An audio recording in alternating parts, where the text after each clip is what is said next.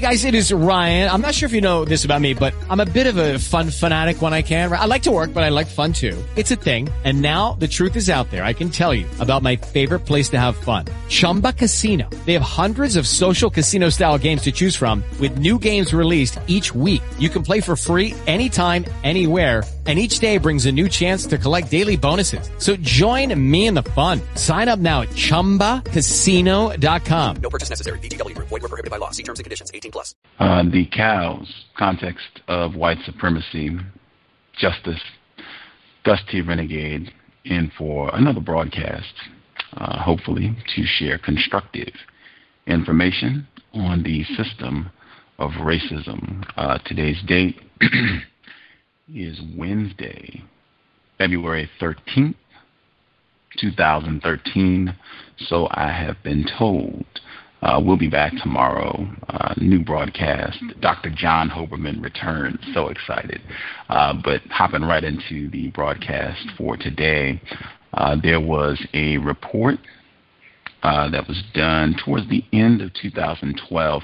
I heard about this on the BBC uh, where our guest, they did research, and a major part of their findings were that racism is underreported in the area of the world known as Wales, uh, meaning that racism is being practiced, people are being mistreated because they are not white, and most of the time they don't really say anything about it. I think uh, the statistics were uh, one in five people report when they are mistreated, when they feel they have been victimized as a result of racism. I uh, thought it would be grand to have her on the program. She is a professor of international migration at Swansea University. Her research themes are the area of public policy related to forced migration, asylum, and different forms of international migration at the local, national, and international levels.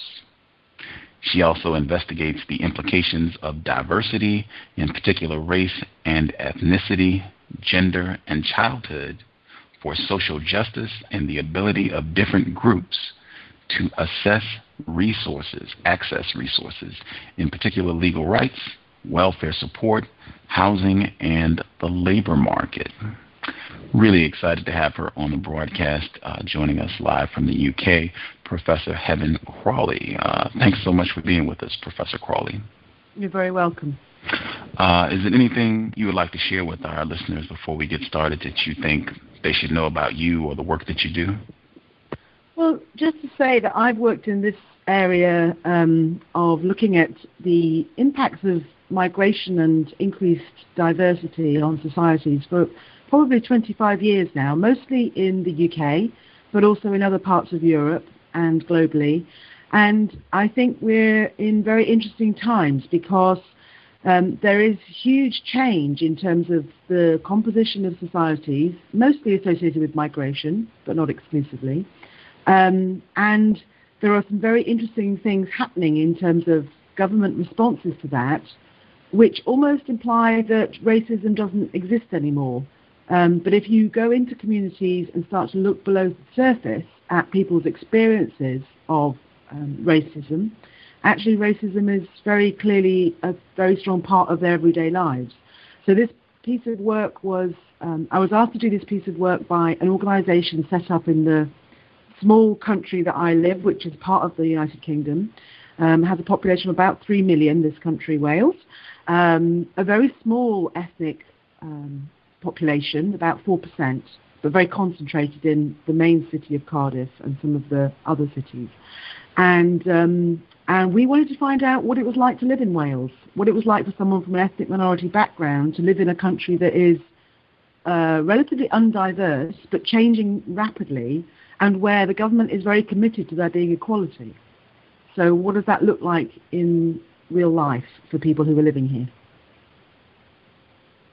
Wow, that is uh, one of his try to cut right to the chase. Um, you, I am just writing this down for myself. I'm going to bring this up later. A government that is committed to equality.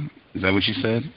Yeah, the, the British government um, has been committed to race equality in particular since the early 1970s. We have a very long history of, of trying to get race equality in practice and mm-hmm. a very strong legislative framework making that happen.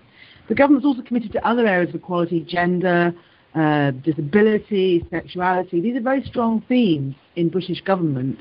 Um, and what that means is that people behave differently in public than they behave in private. Because actually it's illegal to discriminate against public people in public. Mm, but what people do in private, what they do in their everyday interactions with people are quite different than uh, the government might want, if you see what I mean. Mm. We will we will explore. Major term I want people to keep in mind is everyday racism everyday racism um, that pops up, and that even reminded me of uh, Dr. Joe Feagin, uh, admitted racist white man who's been on the program before. Uh, you are a white woman, is that correct, Professor Crawley? Yeah, I am indeed. Okay.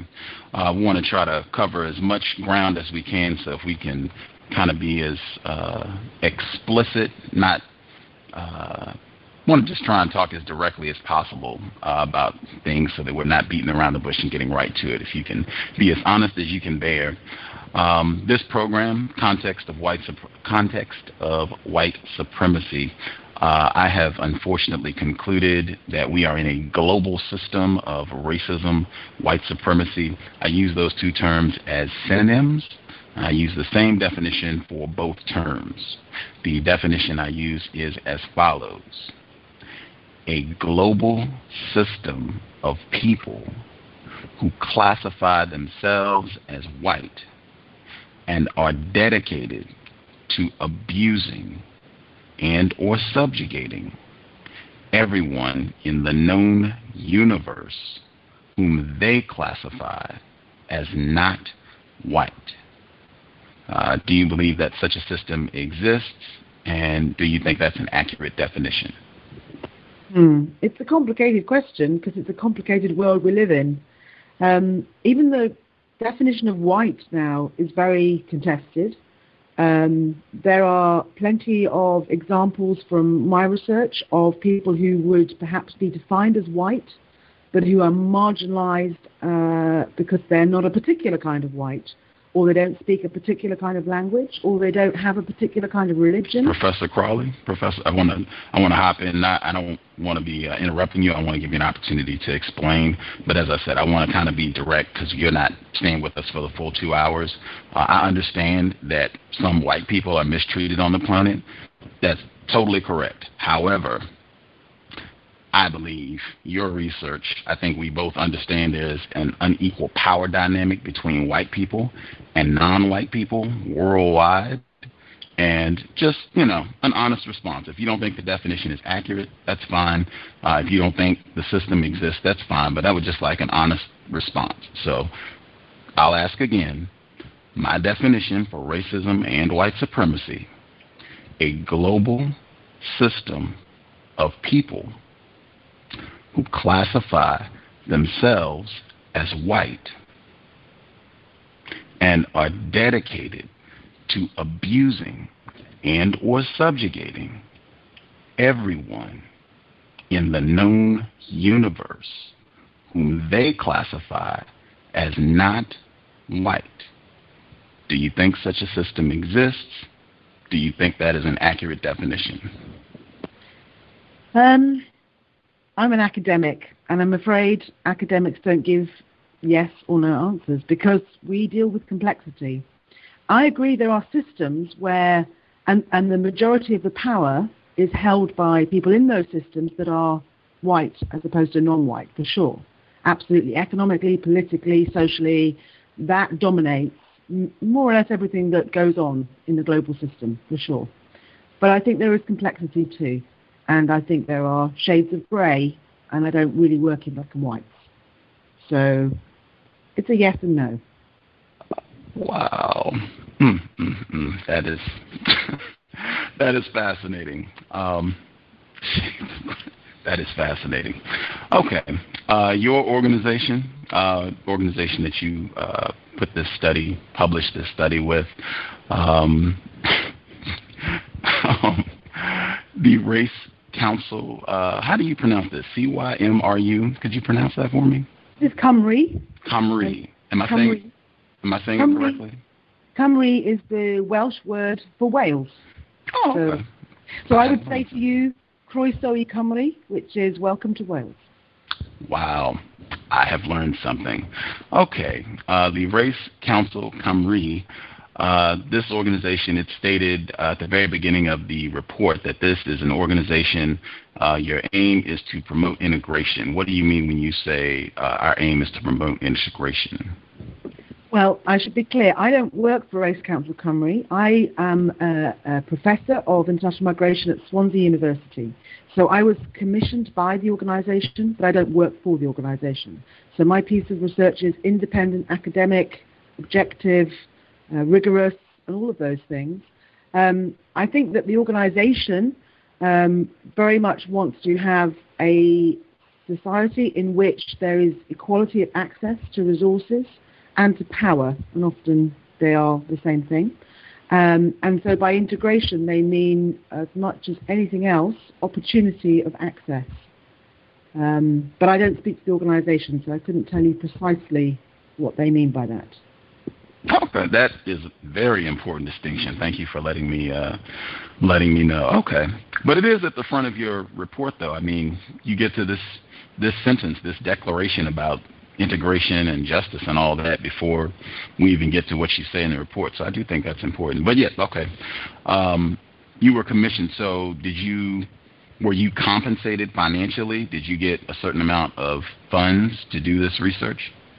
Yeah, it wasn't a big amount. The organisation got some funding from um, a funding uh, organisation. It's uh, it's the Big Lottery. It's a well-known uh, uh, source of funding in the UK for all sorts of things, community projects um, of one kind or another, and also research. So they they got a small amount of money. Um, they asked me to do the work because I was prepared to do it for a small amount of money because I'm passionate about the issues. So I wouldn't say that I was paid a market rate, but it covered my time for a short period over the summer and it covered my expenses because I travelled around the small country that I live in talking to people. So we, we interviewed uh, 30 or 40 people. We had focus groups with about another 40 or 50. And we did uh, an online survey through the community organisations to try and access as many different opinions, as many different experiences as possible. There are people who live in Wales who are born in Wales, who are from an ethnic minority background, but who are first, second, third generation. And then there are people who arrived much more recently as a consequence of migration. And we wanted to capture the history of that racism in Wales, not just the contemporary experience. So it took a bit of time to do that, and it's not the most detailed study ever, but it's probably the most detailed study in Wales. So it tells us some things that we didn't know before. And it enables people to organise themselves politically around some factual information about what that experience looks like and what it feels like, which is important. Hmm. What was the exact dollar amount that you got that you received to do the work? Um, I'm not prepared to say what the exact, exact dollar amount was. Hmm. Don't you think that's relevant? Like it's it's listed like where you got the funding from, like just so we get a, a ballpark idea for how much a piece of research like this costs to conduct. Well, it depends what people um, feel research is worth. I mean, my time, my time is my time. My time is, is probably about six hundred dollars a day. Okay. So I was paid for 10, hou- 10 days of my time, and I probably worked for about forty. Okay. That gives you an idea. Okay. Thank- That's still. I mean, I don't. I just. I don't understand what's why you would be hesitant to reveal that information. I mean, it should be public. make, people make judgments about research based on how much money it costs. So this study, ordinarily, if you were paid a full academic rate, would cost maybe forty or fifty thousand dollars. It costs less than five thousand pounds, which is about seven thousand dollars. And people would sometimes make assumptions that it's not a good study because it didn't cost a lot of money. But it, you know, it's an interesting thing. Okay. That's what happens. Okay. Well, see, I wouldn't even that's why I wanted that information because I wouldn't even know. Uh, now that now I will keep that in mind that that's something that people do think about when they evaluate research. And you say a study like this would normally cost if you were paid according to your normal rate. A study like this would cost forty forty five thousand. You said was that pounds or U.S. That would be U.S. U.S. About okay. thirty thousand pounds probably. Okay. And it would take place over quite a long period of time because you would have to spend a lot of time building up the networks of people who are prepared to talk to you very honestly. But because I worked with the organisation that has the organisation Race Council Cymru is made up of 30 organisations that work with minority communities in Wales. So they provided the access to people. So it saved a lot of time because they already have the trust and the commitment politically of the minority communities living in Wales. So that provided me with an access route that is often quite difficult to get and quite time consuming, and time is money. So that's why we were able to do it for much less money than normal. And, and people often assume, I'm afraid, that if a study is cheap, that it's not good quality. And I think it can be if you have the right kind of uh, approach to the research and you work with the community. Understood. Uh, the definition that you use in this report for racism, uh, which is important. I see a lot of people, they go off talking about racism and do not provide a definition.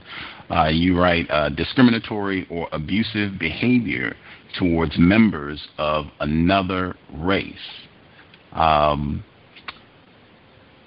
is it possible for white people to be victims of racism?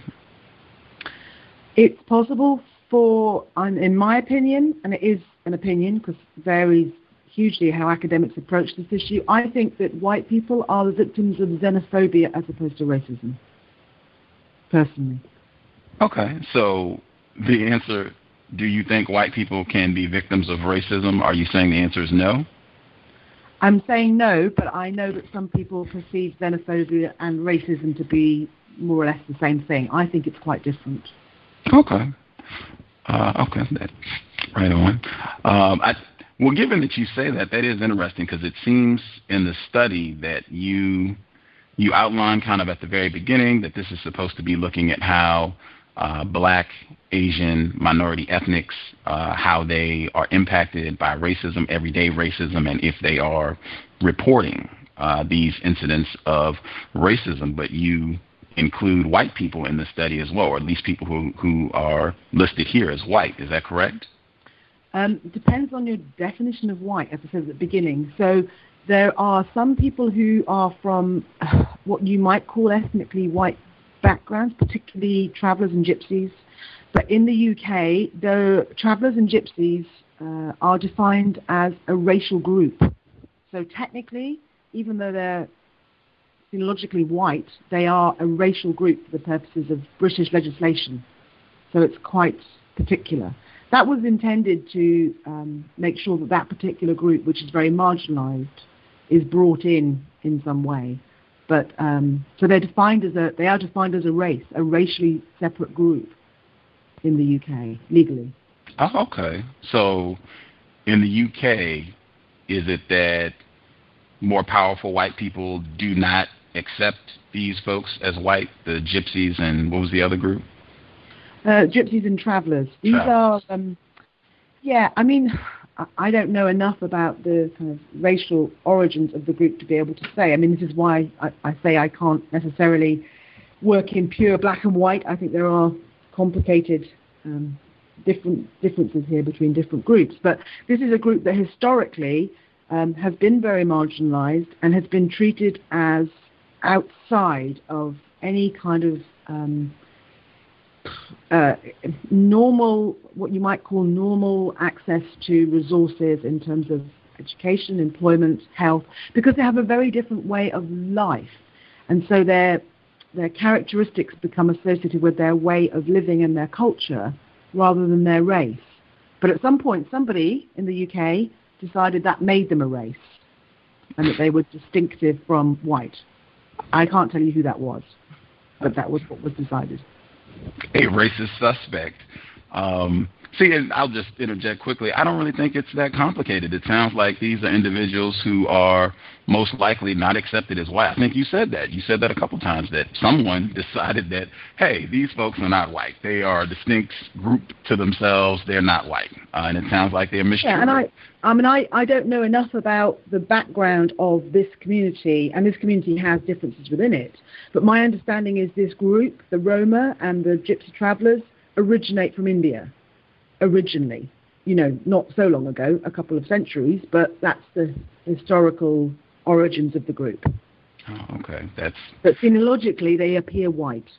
That's, don't let that fool you.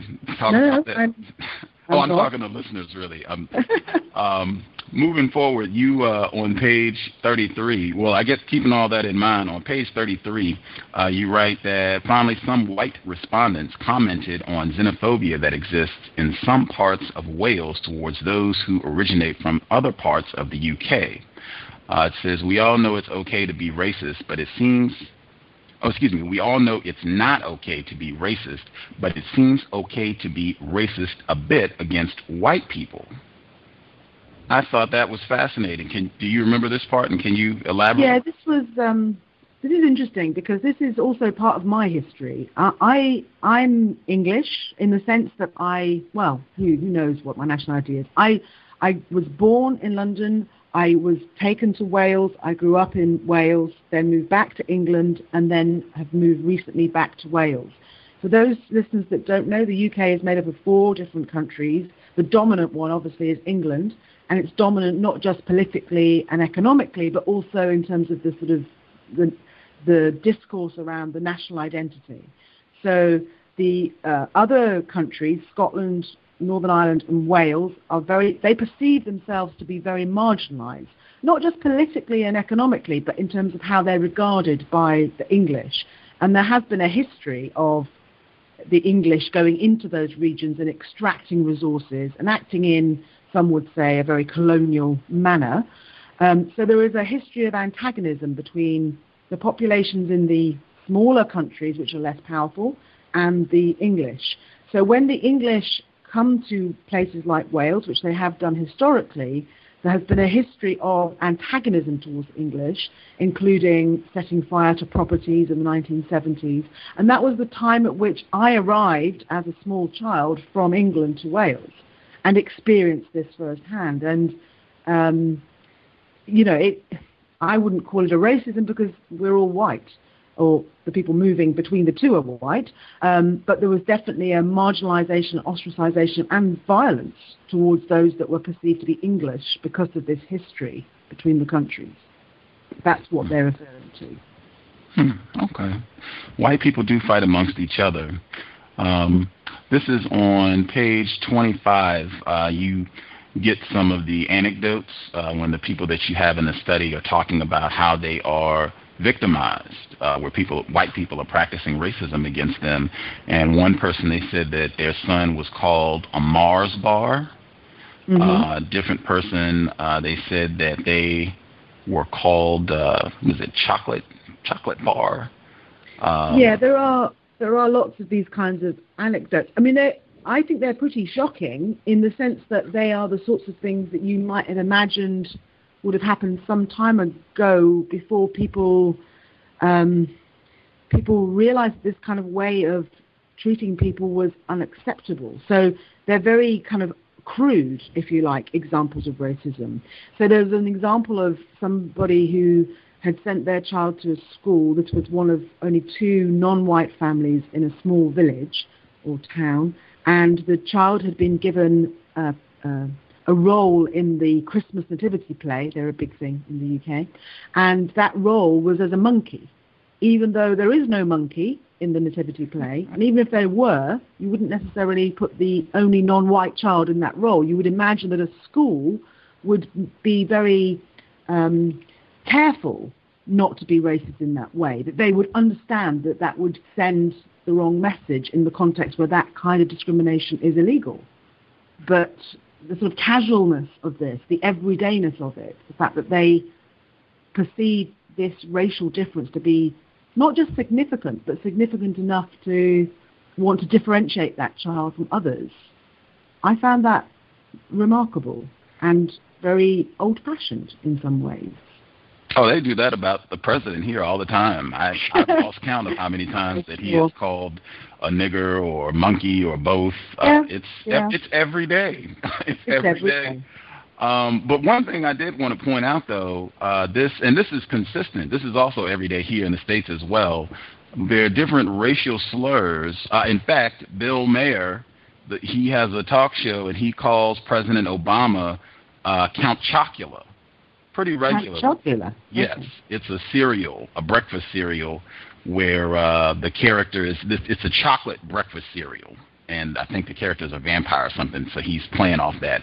But I find it interesting that you have these different racist slurs where black people are being referenced as chocolate, when it seems that most of the white people I know, they obsess about chocolate. They love chocolate. Do you like chocolate? Um, I, I'm a bit partial to some chocolate. Yes, yeah, oh. darker the better generally. wow. So, what do you think about that? Why would you have racial slurs calling black people chocolate? I mean, chocolate is something people love. I mean, it's. And what do you? I, I don't. You know, I don't think we should try and rationalize white people's racism. I think it's. I mean, I can't. You know, as a white person, I can't get. I don't get it. I can't relate to it. I can't make any sense of it. I don't understand it. I don't get it. So I know. I don't get it. I don't know what else to say. It makes no sense. I mean, you know, we have this irony here, and I'm sure you have it in the US too, where, you know, some of the most popular, most eh, eh, kind of uh, looked up to pop stars and musical icons are all black.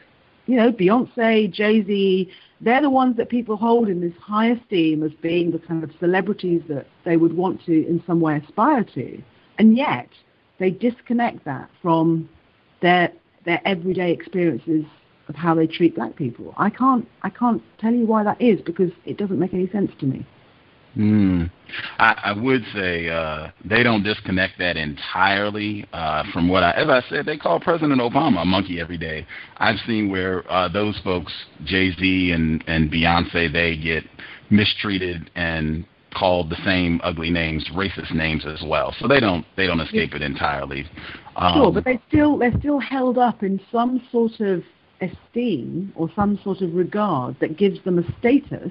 Mm-hmm. You know, not just a status in terms of their their economic status because they obviously do very well financially, but also in terms of how people look to them, not just black people but white people too.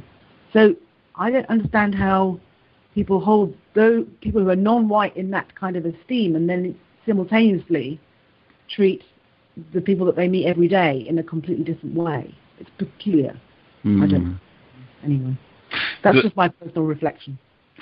That peculiarity, uh, it, it is a peculiar pathology, really. It seems global uh, because so many of the little idiosyncrasies uh, in terms of uh, calling black people chocolate as a, a slur is supposed to be an insult.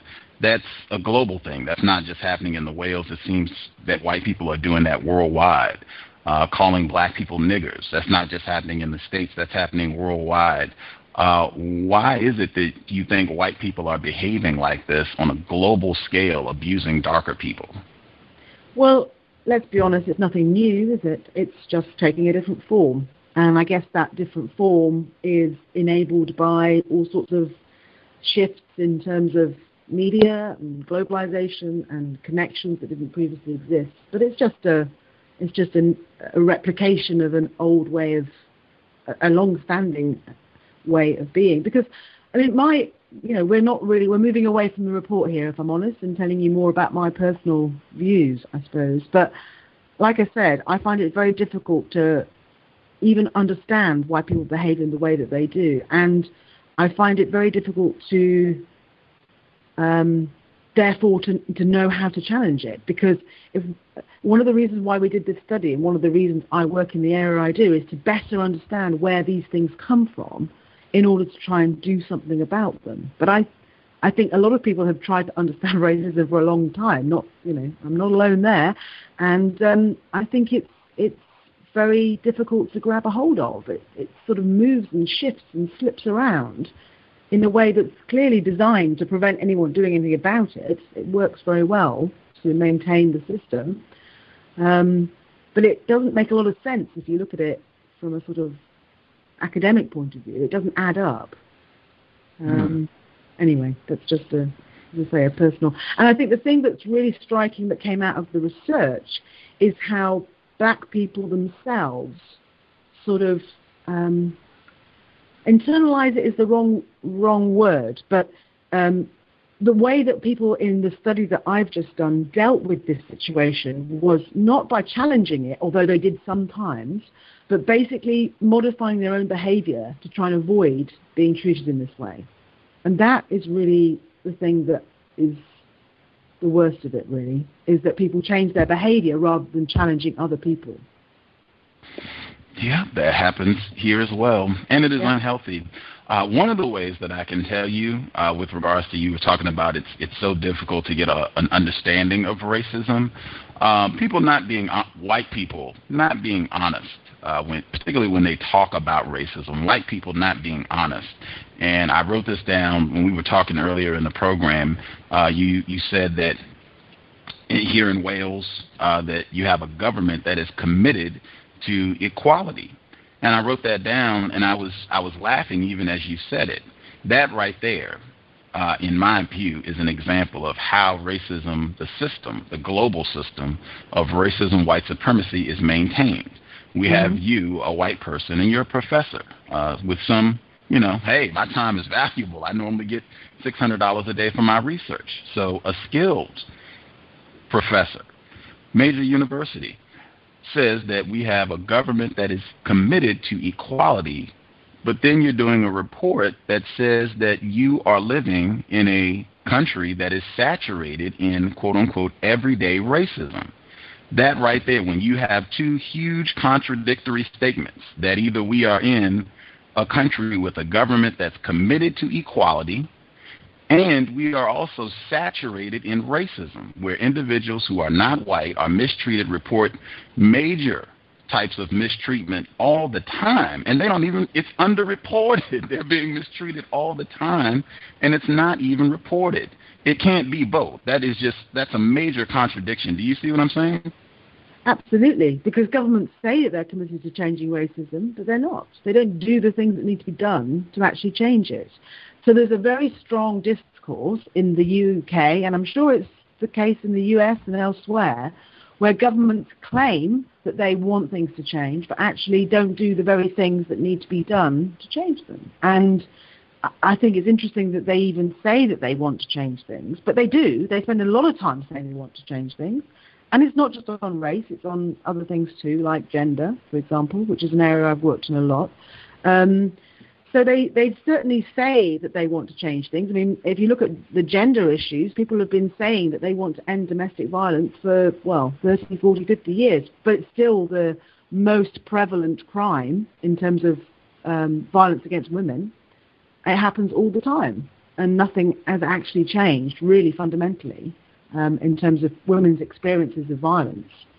Um, if you look at rape reporting rates, if you look at um, you know, conviction rates for rape offences, nothing's changed in 40, 50 years of legislation. So they say that they want to change things, but they don't necessarily do the things that make that possible, in part because the people who are in power, whether it's the judiciary or the police or government, they're mostly white men.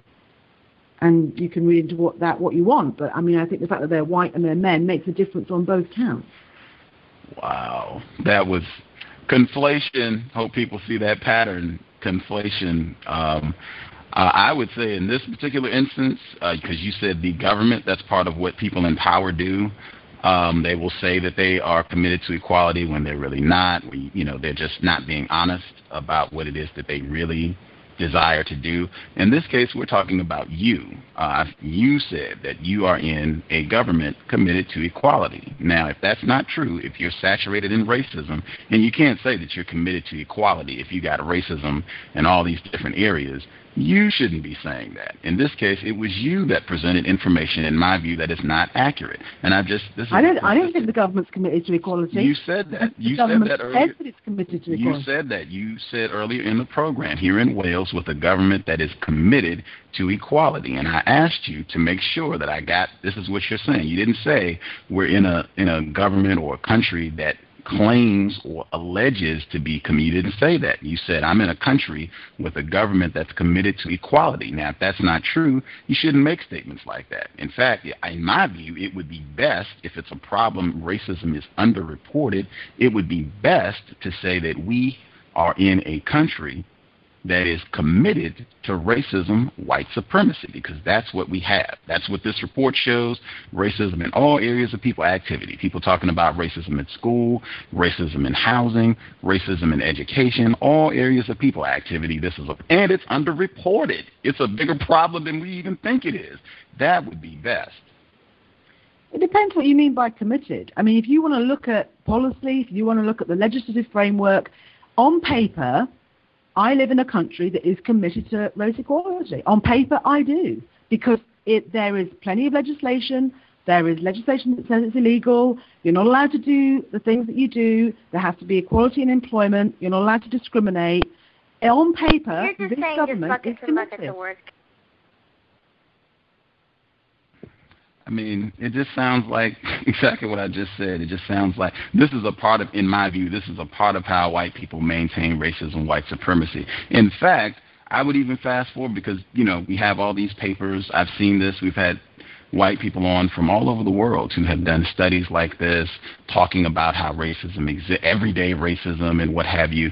What should be done to solve this problem? That was something that was suggested in the study. It was supposed to be hey, we should be looking for solutions, things to neutralize this, things to successfully combat this in all areas of people activity. Did you come up with any suggestions, things that can be done since racism is underreported?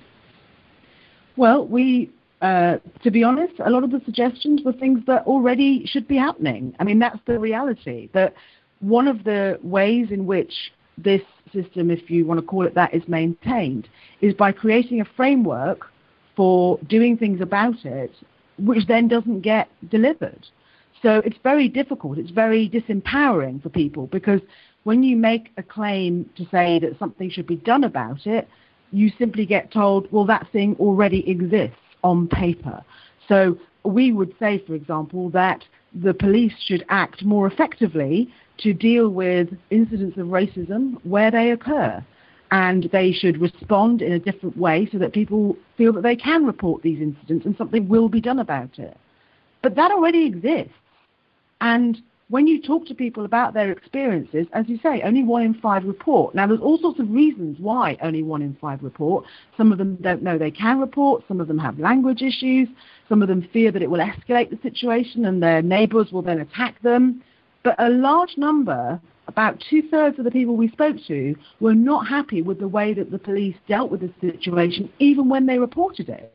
Now, when you talk to the police and you talk to the structures that are designed to um, enable the police to respond to racist incidents in a particular way, they will tell you that they are very aware of this situation and they have a really good policy in place for dealing with hate crime. But I don't see that in practice because something happens between this layer of policy, this idea about what should happen, and what happens in practice. And the reasons for that are very complicated. They're partly to do with individuals, they're partly to do with um, systems that perpetuate ideas that actually make it very difficult for people on the ground to say what really is happening to them. Um, but making recommendations is very difficult because a lot of people will tell you that those things already exist. And you know, you find yourself repeating things that already supposedly are supposed to happen and don't happen in practice. And that was what we were trying to do in the report. We were trying to say, look, this framework exists. This is not supposed to be happening, and it is. Why is it happening? And I don't know that we have the answers because it's not supposed to be. Mm, because uh, perhaps we're in a, a area of the world whole planet really committed to racism, white supremacy. Perhaps that's what it. And again, that would have to be taken in context as what's happening in Wales is not an isolated event. Exact same thing uh, happening in the states. Uh, we're not supposed to have this problem. We've got legislation, civil rights bills passed, and what have you. How can this be all around the world? So coordinated, where you're getting the same results, same, even the same terms being used frequently. Uh, I did see we had a caller uh, with a question. Uh, the person that dialed in on Skype, did you have a question for uh, our guest, Professor uh, Heaven Crawley?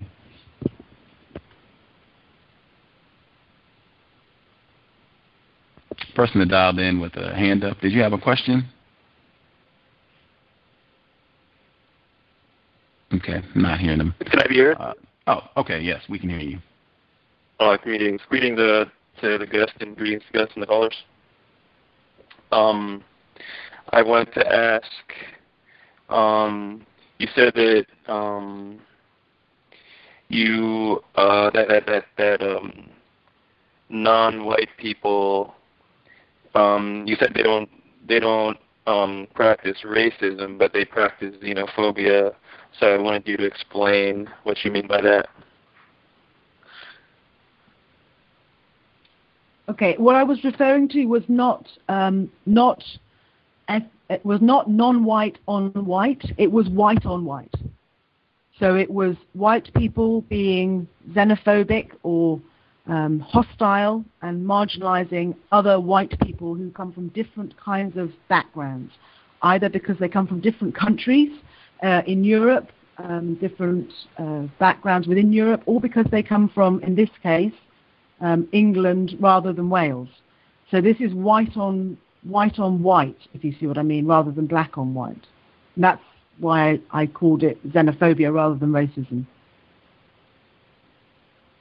Oh, so so you, you were saying that, that that black people could be um that that black you that that had nothing to, to to do with non-white people.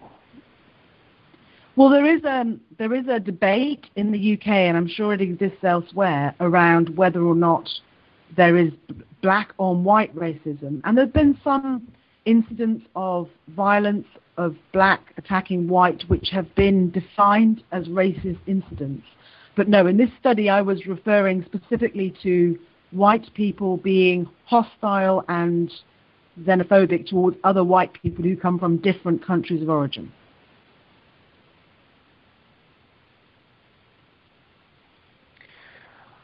Um, it's interesting because uh, you say that you don't understand why white people practice white supremacy racism, like as uh, Gus laid out in the definition.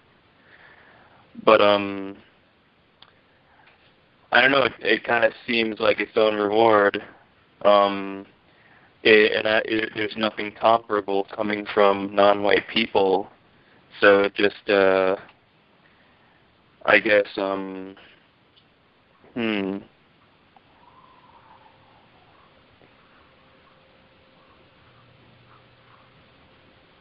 I guess I don't really have a question. It just seems kind of interesting. I mean, uh, it just seems like like it's a like you've got an equation with only one side to it.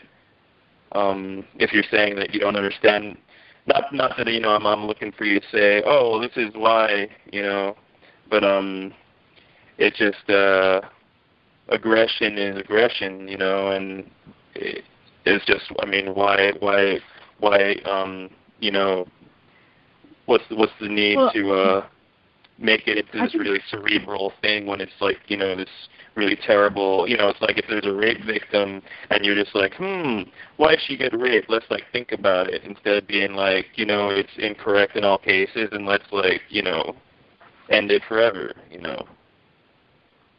Yeah, I mean one of the one of the issues, and I I don't know how dominant it is in your context, but in Europe, one of the big issues is not just race, but national identity. And okay, sometimes race and national identity are similar or they're connected in some way. You know, there are dominant ethnic groups within associated with particular national identities. But in the context of increasing diversity, where actually you know, there, for example, one in one in five kids in the UK is mixed race, then these very um, clear distinctions between black and white, the racial distinctions, have become more complex. I'm not saying they're not important, but national identity has become a sort of way of of of people positioning people in certain ways in the in the debate, which often can be very disempowering. So the kind of the, the issues around which country you come from, as opposed to which race you are, seem, at least in Europe, to be as important in some ways as the ethnicity. I don't know. It's a very complicated mix. Uh, hang on one second, caller. I wanted to, uh, we had one more person dialed in. I wanted to see if we could get their question in as well. Uh, S. Dot, did you have a question for Professor Crawley? Yes, sir. Good afternoon to uh, Gus and all the other callers. Good afternoon to the professor. Um, I, I have two brief questions, but the first one is, could you describe or explain to me, because uh, explain to me what exactly is xenophobia in practice? I mean, what what what does that mean? Have you been a victim of xenophobia? Have you practiced xenophobia? What does that look like on a day-to-day basis? Um, it looks very similar to racism. That's the reality in terms of the way it often operates. But we're looking here at the kind of, if you like, the explanation as to why people are treated differently. And when it's white on white, it's very hard to say that it's to do with race. And so the term xenophobia is used to describe the way in which people who are not racially different necessarily treat in a very um, marginalizing and sometimes aggressive way people who they perceive don't share the same characteristics as them. It could be that they are from a different country, they could be from a different religious background, that they are marginalized for reasons other than an obvious racial difference. So, correct me if I'm incorrect. What you're describing appears to be a caste system or a hierarchy of whiteness between who is the whitest of the white. Is that what you're saying? Um, I guess if, if you say it in that way, that's probably about right. But this study wasn't really about that. There were only one or two people who were commenting on the fact that they, as white people in Wales, had experienced this um, this marginalisation, which we call xenophobia, but um, they their argument was that it was the same as racism, and I don't know that I would share that at all. I think it's quite different because ultimately, yeah, I suppose there's a sort of hierarchy. So there's a hierarchy of whiteness, and beneath that, there's still the non-white who end up being even more marginalised than the other not so white people. It's it's incredibly complicated because we have layers of national identity over the top. Um, but yeah, I guess I mean this this study doesn't look at that in any detail. I'm sure there are other studies that have a look at that in much more detail. And, and just finally, um, are you familiar with what an, onco- an oncologist does? Uh, not terribly, but tell me more. That would be a doctor who would treat a cancer patient. Okay. Now, when you look at a disease, a global disease like cancer, if that disease were to be obliterated tomorrow morning, what do you think would happen to all of the individuals who practice uh, oncology? They will be out of a job. So, by that definition, if racism, white supremacy were obliterated tomorrow, what would that do for you? For me personally, um, yes. I have always found very interesting things to do my research on, so I would still be in the job. Okay, thank you. You're welcome.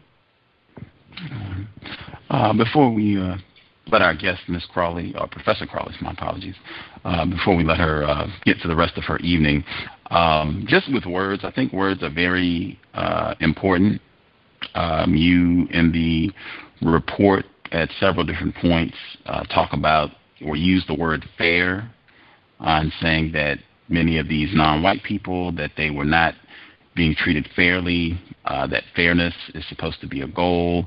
Um, I'm pretty sure in Wales that term fair uh, is also equated to white or whiteness, uh, beauty, justice, correctness. Uh, is that is that correct? Is that term used in the same manner in Wales? Um, fair as in light, you mean? Correct. Yes, ma'am.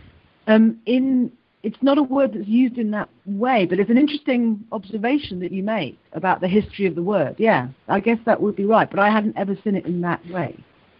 The, like they don't say such and such. This person has fair skin, uh, or the weather was fair today. They don't say that in Wales. No, it's it's not really a British term anymore. It's, it's um, historically it certainly has been, but I would say that was not. It's not very contemporary. No. Okay. Um, but you, you said you are aware of the history of the word, even though it's maybe not used as, as frequently in that manner today, but you are aware sure. of the history. Okay. Um, in my view, it it just it supports racism, white supremacy when we are saying that as a result of racism, non-white people are not being treated fairly. That in and of itself supports racism. Uh, just because it's a hierarchical term, you mean? Well, it's it is using saying that me not being treated correctly, meaning that I'm not being treated white. I'm not being treated like a white person. Uh, it it just the logic, the history, the etymology of the word on a subconscious and conscious level, it programs people to think that individuals who are deserving of correct treatment are white. If you are not white, you are not. It's an interesting observation, but I don't know that I would agree because that term is used in relation to disability or gender equality and not just race. So, you know, I mean, I could I could take your point that you know being white it becomes a sort of benchmark for lots of different kinds of marginalization, but I don't know. I mean, I I haven't thought of it in that way. So, you know, it's an interesting thought, but I think it's used not just in the context of race equality. Absolutely, but I, even even when it is used, not just talking about racism, uh, and I would even say that term right there, race equality. We don't have race equality. Uh, I would say just being accurate with terms. Even when it the word fair is being used when we're not talking about racism, we could be talking about uh, people that are old being mistreated and say, oh, this person is not being treated fairly. It's still compounding the underlying program that people who are deserving of correct treatment are white. It is equating white with correctness and also implicitly non white darkness with incorrectness. And that is ubiquitous if you look at the way the English language is structured. Uh, non white is always a, so it was a dark day uh, the black market. It's ubiquitous in the English language, and I think we should really, if if we're serious about trying to solve this problem and making changes, this is something that is simple that would have a big impact in everybody's mind so that we stop equating correct treatment with being white. In fact, this might even be a part of why racism is underreported. As you said, people just non white people, the victims of racism, just get accustomed, they get comfortable with this mistreatment because it's every day, this might be a part of breaking that pattern of just accepting racism. Stop thinking that people who are deserving of correct treatment are white. Everybody is deserving of correct treatment. Sure. I mean, I, I hadn't thought of it in that way. I will pass on that suggestion to the organization because as a black organization, that's something that they haven't ever engaged with, I suspect. So I will let them know that that's a different way of looking at things.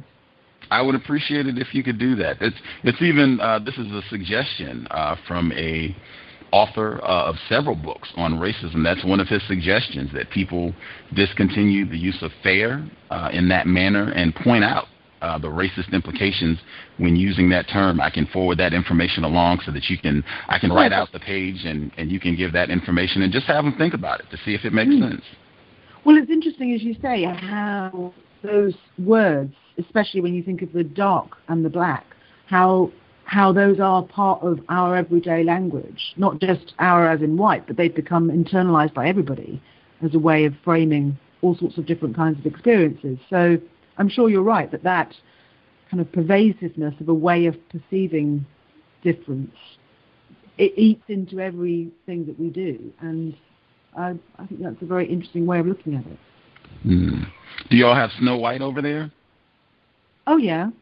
Fairest.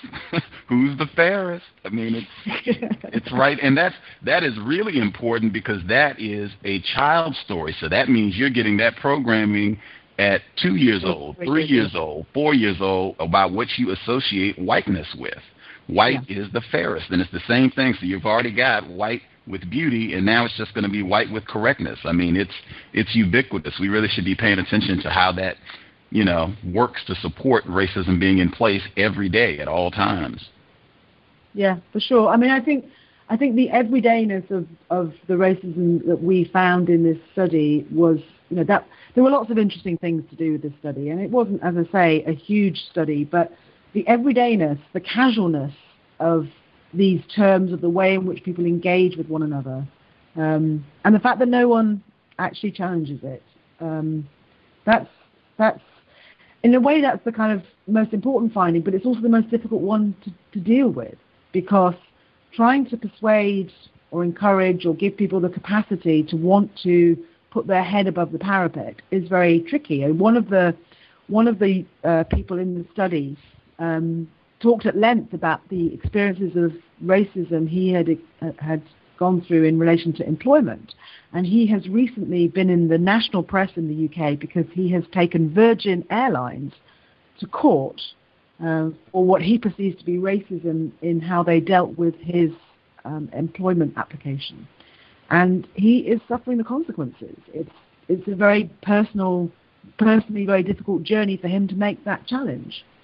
Um, but he's doing it, and um, and we'll see what happens. But you know, these are big organisations, and he what he did was he submitted his CV in two different names. One was a Black African name, a Liberian name, and one was a we might call a kind of Anglophone name. And one got shortlisted, and the other one didn't. Same CV. So uh, mm. you know. There are, but there are plenty of anecdotes I can give you, and plenty that you can give me by return. The question is what we then do about all of this knowledge that we have about the situation. Amen. That's more difficult. Right on. Uh, what do you know the person's name uh, who's doing the suit with Virgin Airlines, or? Um, you just you just go to the Daily Mail website. You'll find him. Okay. Okay. I'll do that. Uh, thank you for. Daily Mail is one of our favourite newspapers, as you can imagine, in the, here in the UK. I'm sure you have equivalents in the US, but it's one that keeps us very animated with the kind of uh, stories that it tells of not just race, but all sorts of different groups. Any group that is different from the majority um, is a target for this newspaper. Hmm. Okay. Daily Mail. I will. I've read them before, but I uh, I will make sure I keep an eye on it now for sure. It's very popular in the US because one of the reasons why it's become such a big newspaper in the UK is it's developed a a very strong online presence because it has a very strong celebrity section based on US celebrity culture. So actually, it's developing a very big US readership, even though the politics and the, the kind of political stories are very British. So it's an interesting, it's an interesting cross-Atlantic experience, I guess. Wow. Okay. Uh, I will definitely keep an eye on it now. Uh, really enjoyed having you on the program. Informative. Uh, you can check out the study uh, that Professor Crawley uh, put together, uh, race equality and excuse me, a report on race equality and racism in Wales, an explanatory study, uh, just came out in 2012. Uh, thoroughly enjoyed the dialogue, Professor Crawley. Thank you for hanging in, even though I know you're not feeling well. No, it's been good to speak to you, and it's always it's always good to have these dialogues, and I've learned a lot. For sure, I'll be sure to uh, email you the uh, the uh, section from the book that talks about the word fair. If you can pass that along, that would be uh, that would be appreciated. Good. Thank you. For sure. Have a great evening. You too. Goodbye. Bye. Context of white supremacy. Hmm. Uh, we will take a quick commercial break. Be right back. Uh, I will actually play the report. Uh, I think this is where I first heard about Professor Crawley's work. Uh, this is from the BBC uh, in November of 2012. So we'll listen to the report and then do a quick commercial, and we'll be right back. Context of white supremacy. Well, the research, as you say, was looking at the extent to which there is racism in Welsh society and also at issues of race equality in terms of access to services of various kinds and in terms of employment. And what we found that is that in terms of um, race equality, um, only a, a, small proportion of people think that there is race equality, those from uh, black and minority ethnic backgrounds, and they're particularly concerned about issues around employment. Um, about a quarter think that there's equality in that area, and many have personal experiences of being discriminated against or um, having difficulties in the workplace. And we also found um, very strong evidence of racism with more than three quarters of, of people experiencing racism directly themselves. What sort of things um, are we talking about in their daily lives then? Well, we're calling this everyday racism. It's, it's things that happen when people get on a bus, they have verbal abuse hurled at them, they may be walking down the street and people are shouting things at, at, out of vans as they uh, walk along, um, or also things that are happening in the workplace and in schools, for example, and in the places that people are just going about their daily lives. And that kind of racism can be very uh, pervasive and very undermining for people. Yeah. Um, now, the suggestion is that they are, um, rather than complaining about this, they are adapting their behaviour. Yeah, so we asked people about whether or not they'd reported their experiences of racism to the police. And in fact, only one in five of those people who participated in the research said they had reported their experiences. So we asked them why they didn't report their experiences. A variety of different factors. Sometimes people didn't know that they could, or they felt that if they reported their experiences, they wouldn't be taken seriously. But also those people that had reported their experiences said that there, there hadn't been any action taken. Yeah. So particularly in these everyday forms of racism, if someone hurls abuse out of a car as they drive past, even if you take the registration number of that car, people feel that nothing's done about it. And so, as you say, they change their own behaviour. They don't use public transport. They try and cover up their skin so that you can't tell that they're from a, black or minority ethnic background. And many young women in particular are choosing not to wear the hijab because that specifically targets them for racist abuse from passing people. Uh, we've got a, a 50-year history of the race relations industry, if I can uh, put it like that. Are things no better today than they were, say, 30 years ago? Well, I think it's fair to say that there have been some significant improvements. I mean, I spoke to people who'd arrived in the 1960s and 70s, and certainly their descriptions of racism in Wales were far worse than what we're seeing today. But it's important to acknowledge that there have been very rapid changes in Wales over the last 10 or 15 years in terms of increased migration. And there's also been um, increased poverty and social exclusion in some areas combined with a negative public debate around migration. And I think those factors have combined to really um, make some of this behaviour almost acceptable um, and not challenged by not just um, people from BME backgrounds themselves, but but the rest of us who sit yeah. by and, and, watch this happen. Um, I mean, we're accustomed to having um, black and Asian minority communities in Wales. There are also, in recent years, been a substantial increase, as you say, in migration from Europe. Um, has that complicated things? Well, it is a very complicated picture, and, and, all I can give you now really is the headline figures. But you're right that the kind of migration we've seen has meant that areas previously that were quite undiverse, like, for example, Llanelli Carmarthenshire or sure. um, areas of Wrexham, they've seen quite a lot of economic migration, and at the same time, some of the areas, particularly in South Wales, Newport, Swansea, uh, and Cardiff, have seen more asylum and refugee migration. But we've also had lots of students coming to Wales because we've tried to increase our um, further education sector to try and uh, develop the economy in that respect. So there is more diversity and it is a very mixed picture across Wales and it's important not to generalise about that. But it's also important to be explicit and acknowledge where racism is taking place in order that it can be challenged because this isn't the sort of society that we necessarily want to see continuing in this way.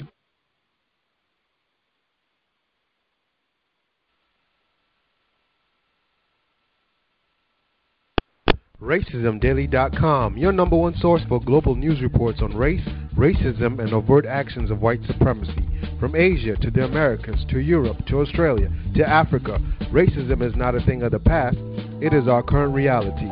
Be informed, be globally informed. You should be the first to know. RacismDaily.com, RacismDaily.com, RacismDaily.com.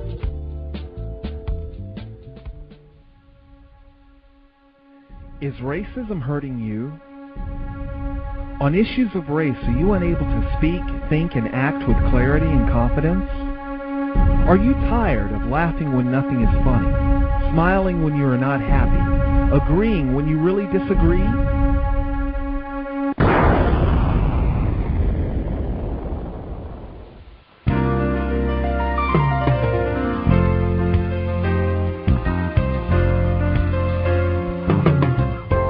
counterracism.com, you can learn specific strategies and techniques to counter the behaviors of the people who practice racism in all areas of activity, using words correctly, following counter-racist logic, even counter-racist science projects designed to reveal what racism is, how it works, and how to counter it. The open source code writing format allows you to pick and choose from a variety of counter-racist suggestions so you can produce the code that works for you. Stop by counterracism.com today and help replace racism with justice. That's counter-racism.com. Do you need a one-stop shop for all of your multimedia needs? Triumphant Multimedia is a skilled team of professionals with a passion for great marketing and chic design. Our specialties include consulting, brand development, copywriting, and creative graphic design that's second to none. We also offer photography, photo retouching, videography, and video editing. At Triumphant Multimedia, our goal is to provide highly effective creative solutions built to suit any individual need or budget. Give us a call at 678-732-8067 or check us out online at trimultimedia.com.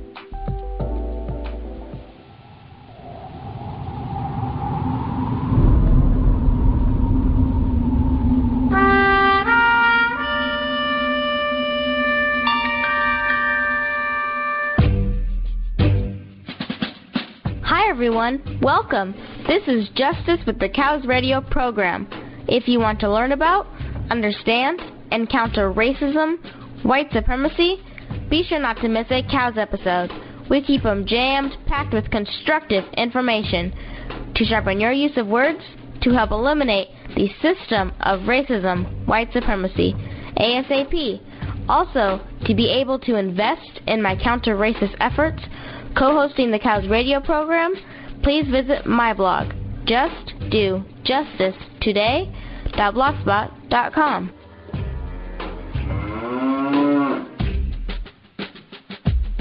You're just saying just buckets and buckets of words. I got an uncle real crazy. My Uncle B, 55 years old, hates white people, married to a white lady. And he sit around going, you know, these crackers ain't shit, except for Susan. He tried to explain the whole thing to me one day, say, yeah, yeah, yeah, I got a white wife, I love her, she love me, that's all that matter. But I tell you this, if the revolution ever come, I'll kill her first. Just to show these crackers I mean business. Motherfucking cracker ass, motherfucking cracker. Shit, cracker, motherfucker. What, hey, hey, hi, honey. Motherfucking cracker, I'll kill my cracker kids too.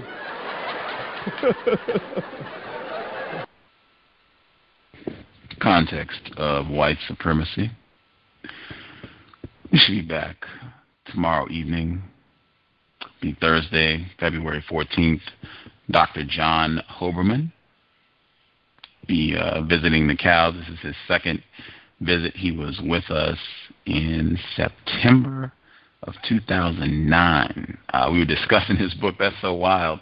Uh, we were discussing his book, Darwin's Athlete, and uh, I was just on the web page, and they had a, an article. Uh, it's on uh, the MSN Facebook.com site, uh, Darwin Day forces holiday calendar to evolve.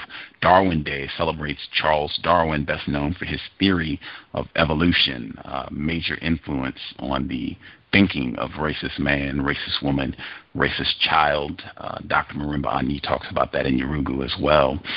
But uh, Dr. Hoberman, Darwin's Athlete, uh, the book that we talked about in 2009, that has a lot of constructive information. He is a white person, but that book does have a lot of great info. Um, but I had been after him trying to get him back on the program for quite some time uh, because he was on the program. It was so long ago. He was on the program when Tiger Woods was like before the whole car accident and divorce and all that, when it seemed when white people were pretending like they really liked him, that's when Dr. Hoberman was on the program. And he at one point I think he he wanted to have dialogue about Tiger Woods, and he said, "I'm I'm fascinated to hear your thoughts about Tiger Woods because he seems to to break the mold." And I kept saying he's a victim of racism. He's a victim of racism, even before the divorce and the the car accident and all that. Even before that, he had been. Uh, they made the joke about lynching him in an alley, and uh, they uh, Fuzzy Zoeller down at the Masters saying uh, he was going to have fried chicken and whatever for the Masters dinner. I mean, they just it has just been a constant stream of trifling racist remarks. It just intensified after the whole spat with the uh, the deadly, lethal white woman in uh, December of 2009. But uh, yeah, I had been trying to get Dr. Hoberman back on the program to talk about that. He remembered that portion of the conversation, and uh, when I spoke with him, he even said that he felt like the moment that it was clear white people were changing how they were going to publicly relate to and talk about Tiger Woods was the Vanity Fair issue with Tiger Woods on the front cover with no shirt on, and he said it it was as though he had been stamped as uh, as slave convict, um, just having him out, no shirt on, auction block, um, yard time, if you will. Either metaphor works I think for what he was saying, but he said he felt like that was that was a major branding by white people with regards to how they were going to be dealing with Tiger Woods from this moment forward. Uh, Vanity Fair, Vanity Fair, definitely should be reading that. At any rate, uh, he has a new book, Dr. Hoberman. Uh, it came out in 2012 called Black and Blue and it deals with racism in the healthcare industry. And the thing about it that is intriguing. Uh, there are a lot of books that talk about racism in healthcare. They had the Unnatural Causes documentary. I think it's like seven hours. Uh, they have uh, obviously uh, Harriet Washington's Medical Apartheid hopefully we can get her on the program at some point.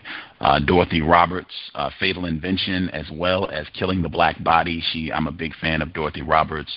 Uh, she's now at the University of Pennsylvania, formerly at Northwestern. She's been on the program three times. We talked about Killing the Black Body as well as uh, Fatal Invention, both of which deal with uh, racism in the, in the healthcare industry.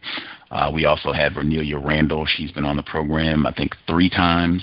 Uh, the first time we talked about her book, Dying While Black, which has a lot of great information on racism, white supremacy, um, and healthcare. Uh, we also had her on in uh, the summer of 2012 to talk about uh, so-called Obamacare, uh, the racism around it, you know, pros and cons of the plan. Uh, let's see uh, Dr. Nancy Krieger. She was on in November of 2009 at Harvard University. Related to what we talked about today, Dr. Krieger, her research uh, around uh, how racism impacts cardiovascular health of black people, as well as what I thought was really revealing. She said that not talking about racism has adverse health consequences uh, is what the data that they've collected suggests. Uh, the people who experience racism and talk about it, make an effort to deal with it, they seem to be in better health than people who experience racism and deny it, say that there is no racism, they don't have a problem with racism. Those people seem to have health deficits uh, for being in denial about white supremacy racism. Real important information, I thought. Anyway, it's lots of data on this. His is not necessarily about that aspect. His book is on white doctors refusing to admit that they are racist and he says that there are tons of books and studies that talk about racial health disparities. And every time white people find a way of evading and obfuscating and using uh, buckets and buckets of words to say that it's not that the doctors are racist. That's not what it is. It's something else. It's uh, black people eating too much fried chicken, or the black people aren't smart enough to understand what I'm saying, or the black people don't take their medication, or they don't have enough money to get the services, or something. It's got to be something other than these white doctors are practicing racism. Got to. And his book just kind of goes into more detail about they always find a way of avoiding that and how there is this mythology that somehow doctors are immune to racism. And it's just it's it was not what I expected. It and it could apply for any any white people really. I think this is just a standard. You heard some of it on the program today. It's just standard standard operating procedure for white people to publicly not talk about racism. I think Josh Wickett he has uh, a film review of the movie Fight Club with Brad Pitt, where he says that's like the number one rule for racism, white supremacy. Don't talk about racism, not publicly. Uh, you wait and you do that behind closed doors when we get home. Uh, when we, you know, all the niggas have left the office area, then you can talk about it. But you're not supposed to be doing that publicly. Deny, deny, deny at all times. Um, but yeah, anyway. Um, looking forward to having Dr. Hoberman on the program tomorrow. Uh, I will see if we can make time to revisit the Tiger Woods from the uh, first program. I will be sure to have a sound clip of that segment because it was pretty interesting. Uh, but that'll be tomorrow. And then, of course, Friday we have the book club, section number four, Melba Pattillo Beals, Warriors Don't Cry. We haven't even got to them actually entering the school yet. It's been uh, seems like we've covered so much that they haven't even really done their first day of school. Uh, maybe that will be coming up this Friday. Uh, looking forward to that as well. Had two quick stories I was going to tell since we had a little bit of free time, and then I'll see if any of the folks that are on the line, if they have anything uh, to share about the guest or anything else. Uh, two quick stories. Uh, number one, I was going to get groceries. This happened a while back. I feel like I hadn't been doing any programs where I'm just chatting, so catching up uh, different things that have happened that are significant, I think, lessons. Uh, so I'm going to get groceries. I'm by myself. I'm walking. I'm right at the entrance. I'm going to grab a cart, and for some reason, the carts were not. Uh, there weren't a lot of carts, so I had to walk further than I normally would to get a shopping cart. I go to get it, and as I'm walking down, I can see there's a group of white males. It's like three of them. And they're entering the store, and they seem to be intoxicated. White people and alcohol. That's major danger. So I get my card and I just I register that in my brain computer like okay, a potential threat, group of you know young I would say under 25, white males that look to be intoxicated. Definitely keep an eye on them where I think they are in the store. I go in, I'm not getting a lot of stuff, so I get my items, doesn't take a long time, and I'm walking to uh, check out, and I notice the white guys are at the register. Now, things kind of slowed down. I really, I mean, this felt like the Matrix, right? It reminded me, Dr. Kambon, when he was on the program, he said he referenced uh, the movie Buck and the Preacher. Sidney Poitier, Ruby Dee, great film. It's a western too, uh, but Buck and the Preacher, Sidney Poitier, cowbell, Sidney Poitier, Ruby Dee, uh, and he says that there's a scene where white people have they have Ruby Dee held hostage, and Sidney Poitier's character he's riding up on his horse and he's going in uh, to get Ruby Dee, but he stops and he can he can just sense that something is wrong. And him just stopping and making an alternative plan, he figures out, you know, that these white people are there. If he figures out what they're up to, and he foils their plan. And he said, just that little moment, he said his, you know, he was he was in line, uh, he was connected, he was open to the universe, giving him those clues, giving him those signals about, you know, what's happening in the environment and you need to shift things up. And he said that we do not get that information. We do not get those uh, clues, those signals, because we are either listening to music turned way, way up, killing your ears and disturbing everybody around you. Uh, we're drinking. We've been out at the club, drinking, not sleeping well, uh, intoxicated with all those chemicals and stuff in your body. Uh, and he was saying when you do all of that, it confounds your ability to pick up those cues from the universe that are trying to let you know when you might be in danger, when you might want to stop and, and reevaluate your environment to make sure that you're safe or to, you know, take to calibrate potential dangers around you. And if you are in proximity with white people, there are many, many dangers around you. So back to the checkout. I see them, and if I was to give some distance, I'm maybe, say, five meters. Five meters away, I see them. I look and there's a cowbell at the register. Kid you not, cowbell at the register. So I feel like I'm getting my clues. So I don't get all the way up on them. They're they're actually at the register paying for their goods. I stop about a meter and a half, maybe two meters behind them. I'm next in line, right after them, but I stop. I leave uh, an inordinate amount of space just because threat. So I'm standing, I'm just keeping an eye, you know, not doing anything. Wait about maybe 40 seconds. excuse me. Made about 40 seconds, and one of the white guys, he turns and he looks at me. They've been like laughing, joking, talking real loud, obviously under the influence, talking to the person at the checkout. And one of the white guys, he turns around and he looks at me and he says, uh, "Oh, I want to give you a hug, man." And I'm just like, oh God, see, I knew, I knew it, I knew it. And I tell him no, and I make a step in the opposite direction because he had already started to walk towards me.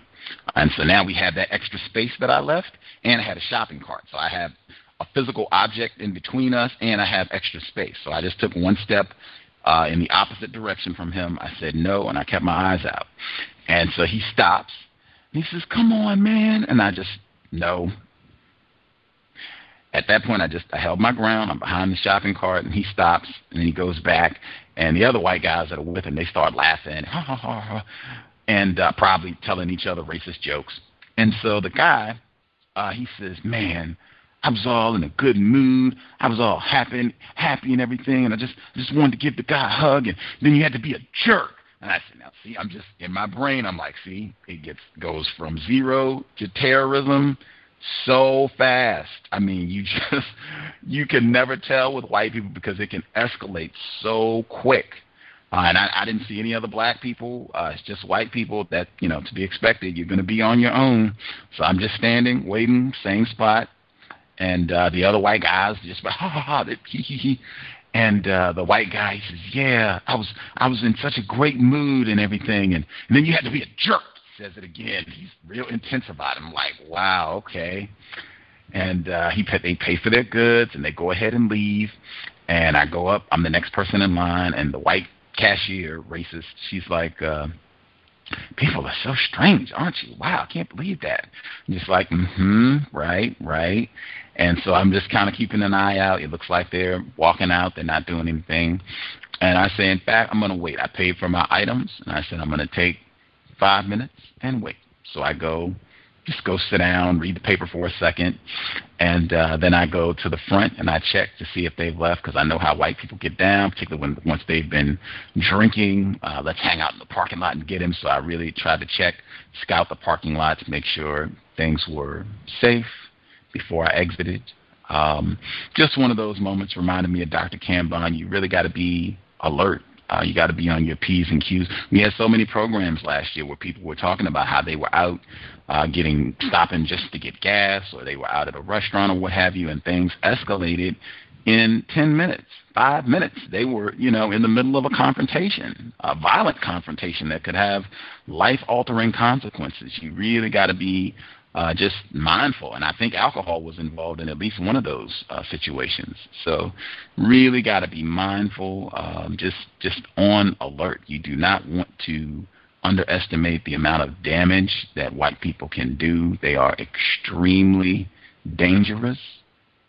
Uh, just keep that in mind at all times, assessing potential threats in the environment and what you can do to minimize those threats, even thinking if something should happen, where can I get to? What's the, the quickest way that I can diffuse the situation? Just that's the world in which we live. Racism, white supremacy. We are on the battlefield. The race war has already started a long time ago. Uh, the other thing I was gonna, sh- man, I should have should have probably shared this pack uh, this summer. Uh, there was a black female. Uh, I was going out. This is back when it's still beautiful weather in the summertime. Black female. Sunday morning. I'm going out. Let's say it's ten ten-ish, and I'm going out. And this black female, she comes driving down the street. She has a flat tire, and so uh, I'm like, you know, if you have a jack, uh, I can I can hook that up, no problem.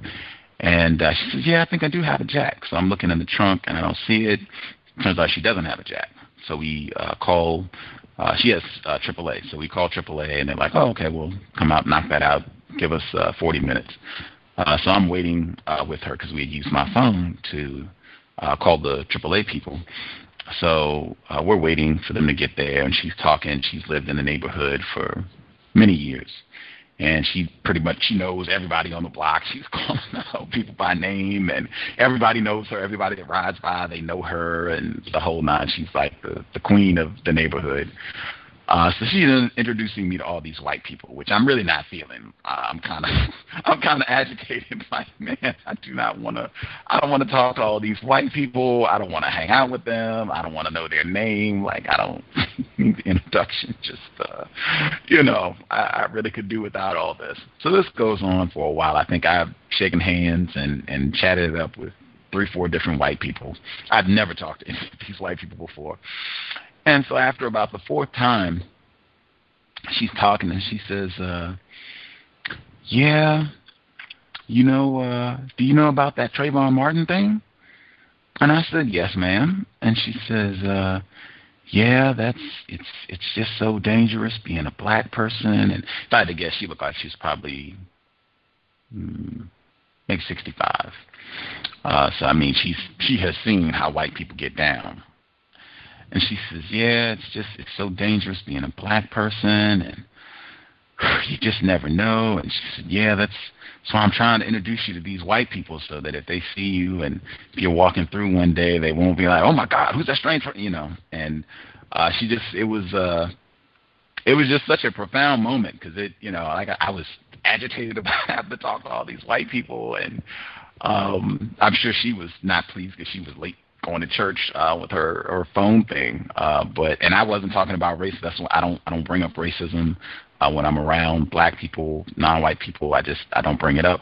Uh, let them bring it up, and then even if they do bring it up, I don't you know go for the it's nearly political against whites. like I tend to just kind of go along with them. I'll ask questions and what have you, and just see how how receptive they are to uh, information. But it was such a it was just such a profound moment where um, that was uh, it was it was like she was trying to do what she could to provide some protection uh, from a weak position. Like if if maybe if they know his face, if they recognize him, maybe they won't shoot him.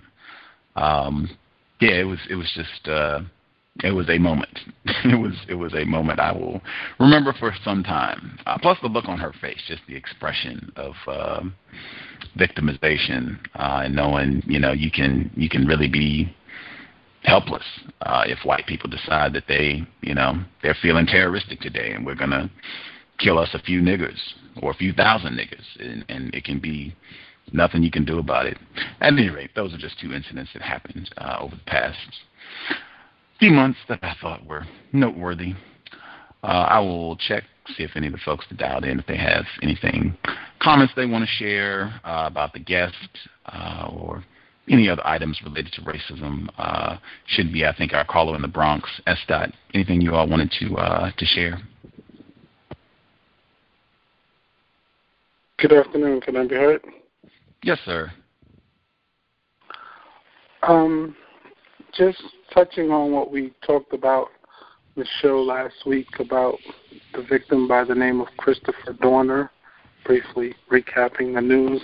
Um, as I entered the office today, I was uh, bombarded with all these questions by a lot of my uh, racist suspect coworkers trying to solicit me for opinions, what did I think of it, and so forth. And then I had uh, one black male coworker come into the office, and you know he was like, "Oh, we have to." He said this loud. He's like, "We have to stick together. They killed the brother. We got to stick together." And he was saying it loud, and he was saying it in a joking manner. And I noticed a lot of white folks perked up and looked to see whether he was being serious or whether he was joking or not. And it's just hard on a day to day basis to go into the workplace environment. I, I can't imagine what Christopher Dorner dealt with on his day to day basis, um, being an enforcement official. And when you have events like what is alleged to have occurred yesterday with him, in addition to the State of the Union address with President Barack Obama, and deal with folks who try to solicit your opinion so that they can gauge whether or not you are a non aggressive Negro or if you are a combative or troublesome sort of Negro. So just my I guess just getting that out because you know it was a pretty hard day on the plantation plantation for me. Wow. I'm not surprised. I, I thought when I was watching television yesterday evening, um, it just it, it was Chris Matthews. It was Chris Matthews, the white guy that was calling everybody a racist during the presidential election. He was calling Donald Trump and uh, I think former Governor Sununu and some of the other white people that were making blatantly racist comments. He was calling folks out left and right, calling them a racist. He was on last night, and this is on uh, MSNBC.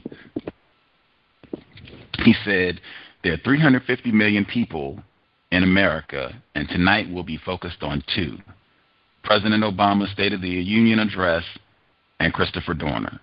I just thought, wow, that is that is incredible. Like it was it was more than once during the evening. They had a split screen and on one side was the State of the Union and the other side was the standoff with uh Christopher Dorner.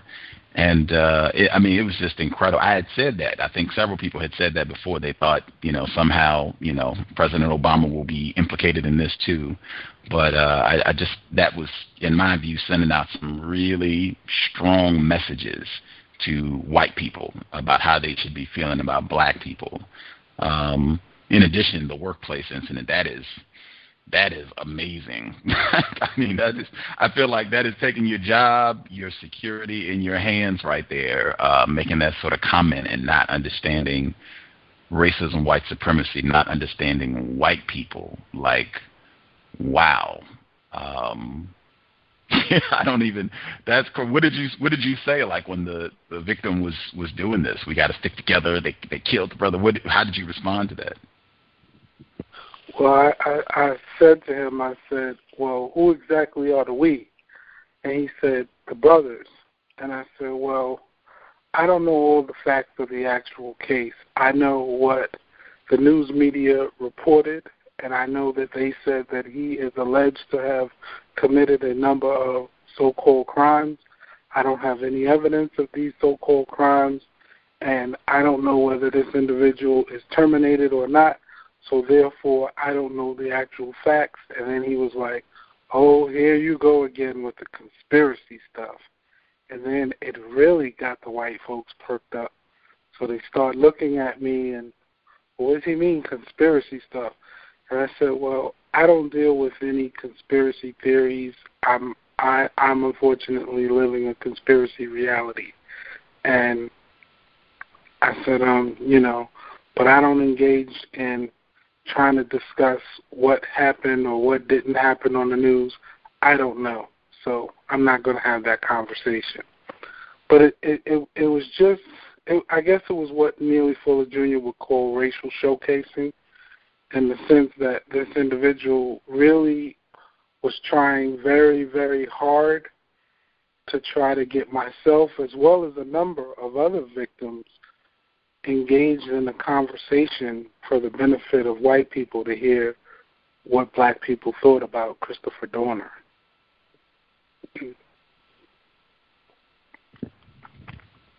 Wow. Yeah, that is that is uh wow. It's dangerous.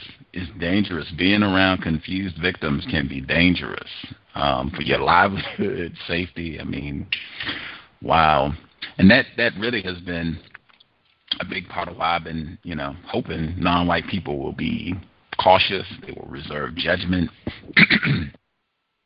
we'll refrain from responding with a lot of emotion. Like I was, I was concerned. Like I was listening to a radio broadcast where they were talking about the the Dorner situation, and it was black people, and they took a break and they played NWA's "100 Miles and Running" when they took the break, and I just I just thought, wow, that is that is way significant. Like, why would they choose this song? Or who chose this song to be played? Um, because it seemed like they were taking a similar stance, uh, like in support of what this guy was doing, and this is, you know, he was striking out against a racist police department, historically racist police department, and I just thought, wow, that is. I, I felt it just it felt very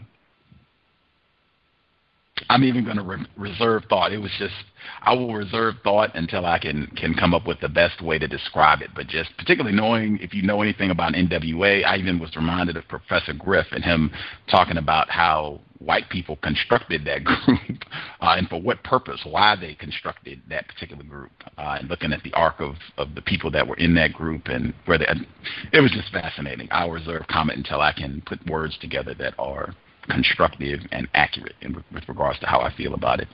Uh, you know, it's interesting you say that because this individual uh, came into the office playing NWA "Fuck the Police" and then playing Dr. Dre. Uh, I think the song is "The Day the Niggas Took Over" on the Chronic album, and he was playing that repeatedly, playing it pretty loud in the office.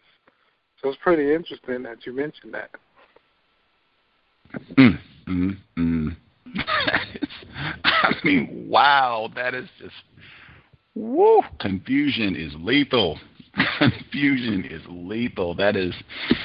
I mean, there, Victor. You can do what you want. I just that is wow, wow. Like that to me, that would be the equivalent if you have seen, if you have seen Roots and after Nat Turner, like if you could go and get a shirt printed out, this is uh, uh, something with the photo of Nat Turner on the front of it, like on the plant. I mean, wow! Like you are asking for trouble from white people. You are majorly asking for a lot of attention, a lot of trouble from white people. Like, uh, no, and NWA of all groups, like just I was I was thinking I can at least say this part. I was thinking with NWA, white people are very good at deception and they are very good at packaging images of non-white people that should be vilified or celebrated or what however they want you to feel about that group. They are very good at that. Even even packaging together groups of, of non-white people and saying, "Oh, these are these are gangsters or terrorists." Evildoers. Like they are very, uh, very skilled at that, and the the people don't even have to be, you know, criminals. They could just be whatever actors. They're not doing any of that, but the whole world will be convinced that they're whatever white people have said, gangsters, terrorists, whatever the case may be. It's very, uh, yeah. More to come on you that, know, perhaps.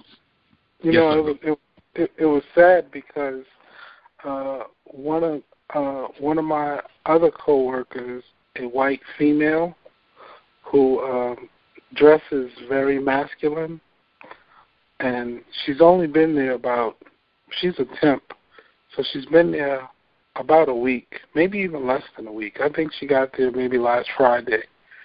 So she's only about a week new to the department. And when he was playing the day the niggas took over. I think this. I think that's what the song is. Uh, she stood up and started rapping along with the song. And he was rapping with her, and they were rapping back and forth, imitating as if they were Dr. Dre and you know some of the other death row individuals. And and you know a lot of the other uh, white folks were laughing that the two of them were you know rapping this end of uh, Dr. Dre song. So was pretty. Dis- this was probably the hardest day on the plantation since uh, President Obama uh, won the re-election. This was probably the hardest day. Wow, that is saying a lot. Wow. In the middle of Black History Month, no. wow. I'm sure that's going on across the country. That's why I'm just I'm real hesitant. You know, I'm not. I don't want to see. I I totally agree. Yes, you have racism rampant, and the police department is racism, white supremacy. Is I mean, I think Dr. Uh, Umar Abdullah Johnson uh, laws the legal arm of white supremacy. The police that is the enforcement arm of white supremacy. That's what they do. Uh, so yes, we've talked about that on the program from a global perspective, not even just the LAPD. Uh, we've talked about it. You know, this this sort of thing happens all over the world. Granted, that doesn't necessarily mean that what's happening in this particular incident, or at least what's been reported about the victim of racism, Christopher Dorner, that doesn't mean what we've been told is true. Um, I mean, I just have a lot of reasons to be skeptical. And and then when I see responses like that, where it just seems like black, uh, white people are are just they can easily orchestrate the emotional responses of victims of racism, and that's what this looks like to me. Like, just I mean, that's oh man, that is just wild. Like to know that that's happening, that's being repeated. Like that's the response. Like people seeing this and yeah, it's time to get nigga with attitude CD. Yeah, this is a good time to listen to a hundred miles and run or F the police. So I mean, I mean, it just seems cartoonish. It's it's worse than Django Unchained. I mean, and that too. People comparing it, saying, uh, "Oh, Django," and I mean, it's just it just feels so orchestrated and fake. Um, and I could be wrong. I will I will mute my line. Uh, the Bronx call, you're with us as well. But the Django has has Django been been popping up? Have you been hearing that merged with this dialogue on what's been going down with uh, Christopher Dorner? Oh yeah. Uh, when when I walked into the office, one of the uh, first things he said is, well, at least my man Django two of those MFers before he got smoked. So Django has become a term of, uh, I think, for some folks of killing white folks. At least he Djangoed them. So you know, I, I, I guess it's become a popular term now, a slang term. So that was interesting. Ed, I missed um, when you were first saying what, what, what was said. Um, what was the original comment? I got cut off for a minute.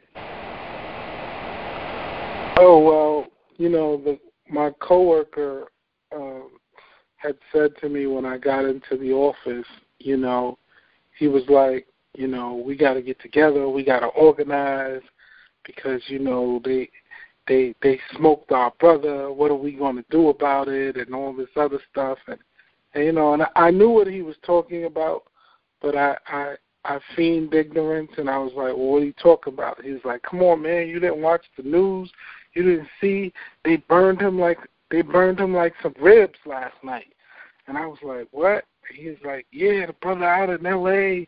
and all of this. And as he was saying that, a lot of the other white coworkers were per- perking up and you know looking to see what my response would be you know whether i would join in or not.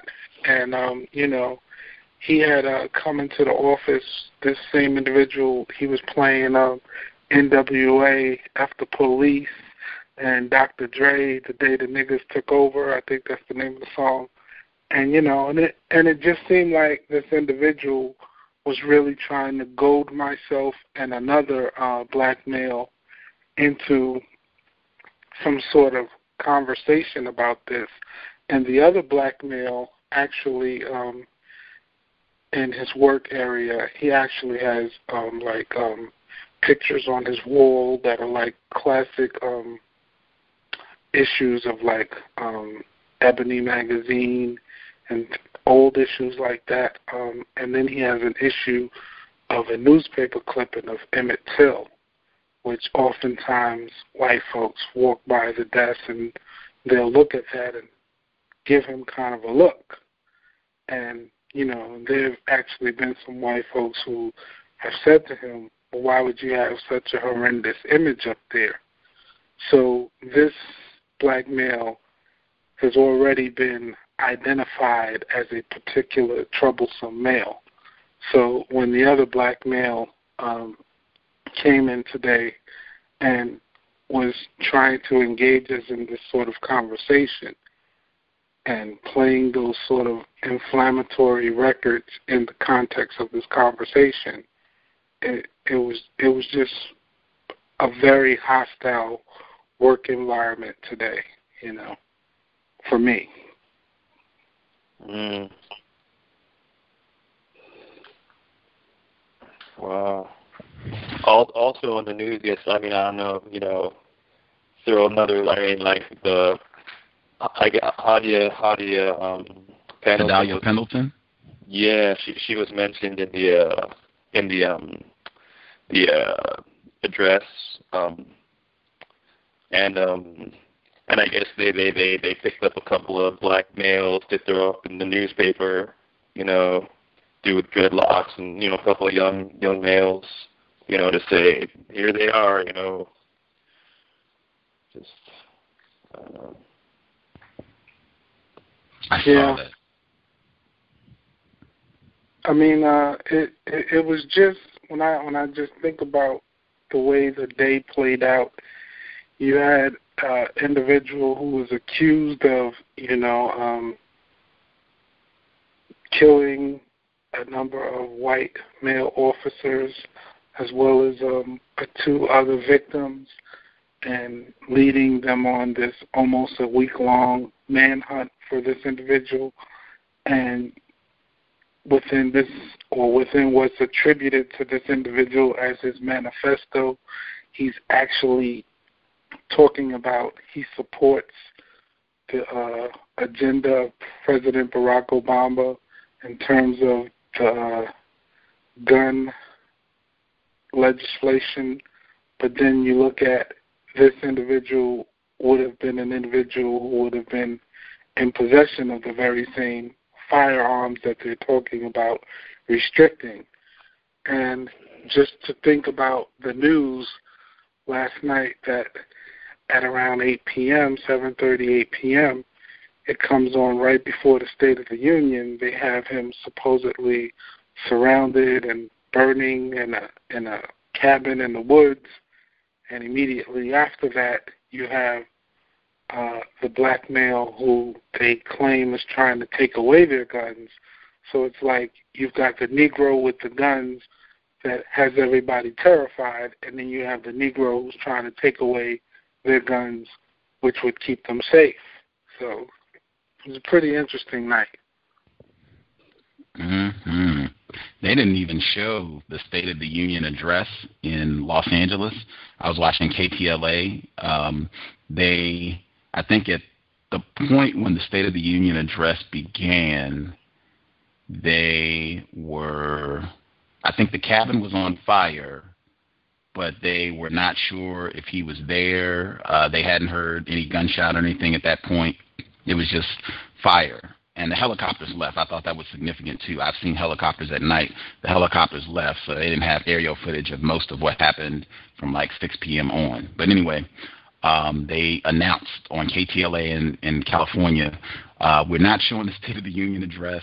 Uh, you can stream it online. If you can go to the internet, blah blah blah. But we're sticking with this. We're going to be showing Christopher, and that's what they did. They stuck with that and showed it for the duration. I thought that was huge. Like I, I would like to know if people have information on you know when the last time something happened that interrupted the State of the Union address. Uh, I know it wasn't a national thing, but even just you know for certain networks in California, not showing uh, what the president had to say.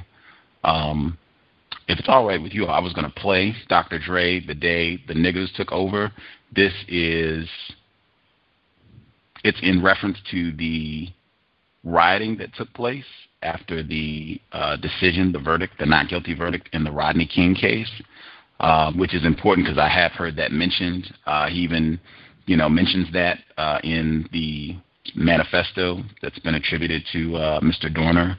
Uh, so I was going to play that since this song is being played along with other greatest hits from uh, NWA. Uh, just little context. Uh, Dr. Dre, the day the niggas took over. I'm gonna say this and I'm gonna end mine.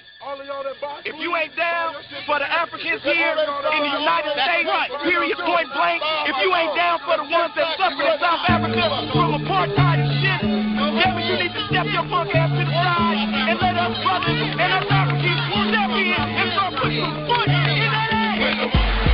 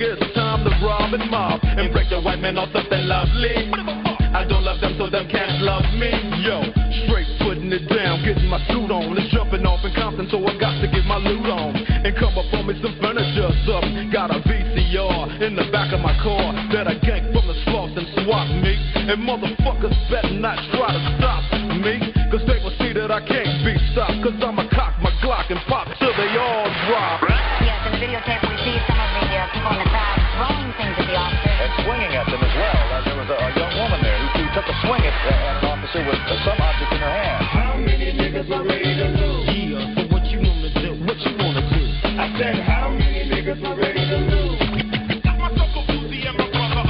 got my finger on the trigger, so niggas wonder why. For living in the city, it's too or die. I got my finger on the trigger, so niggas wonder why.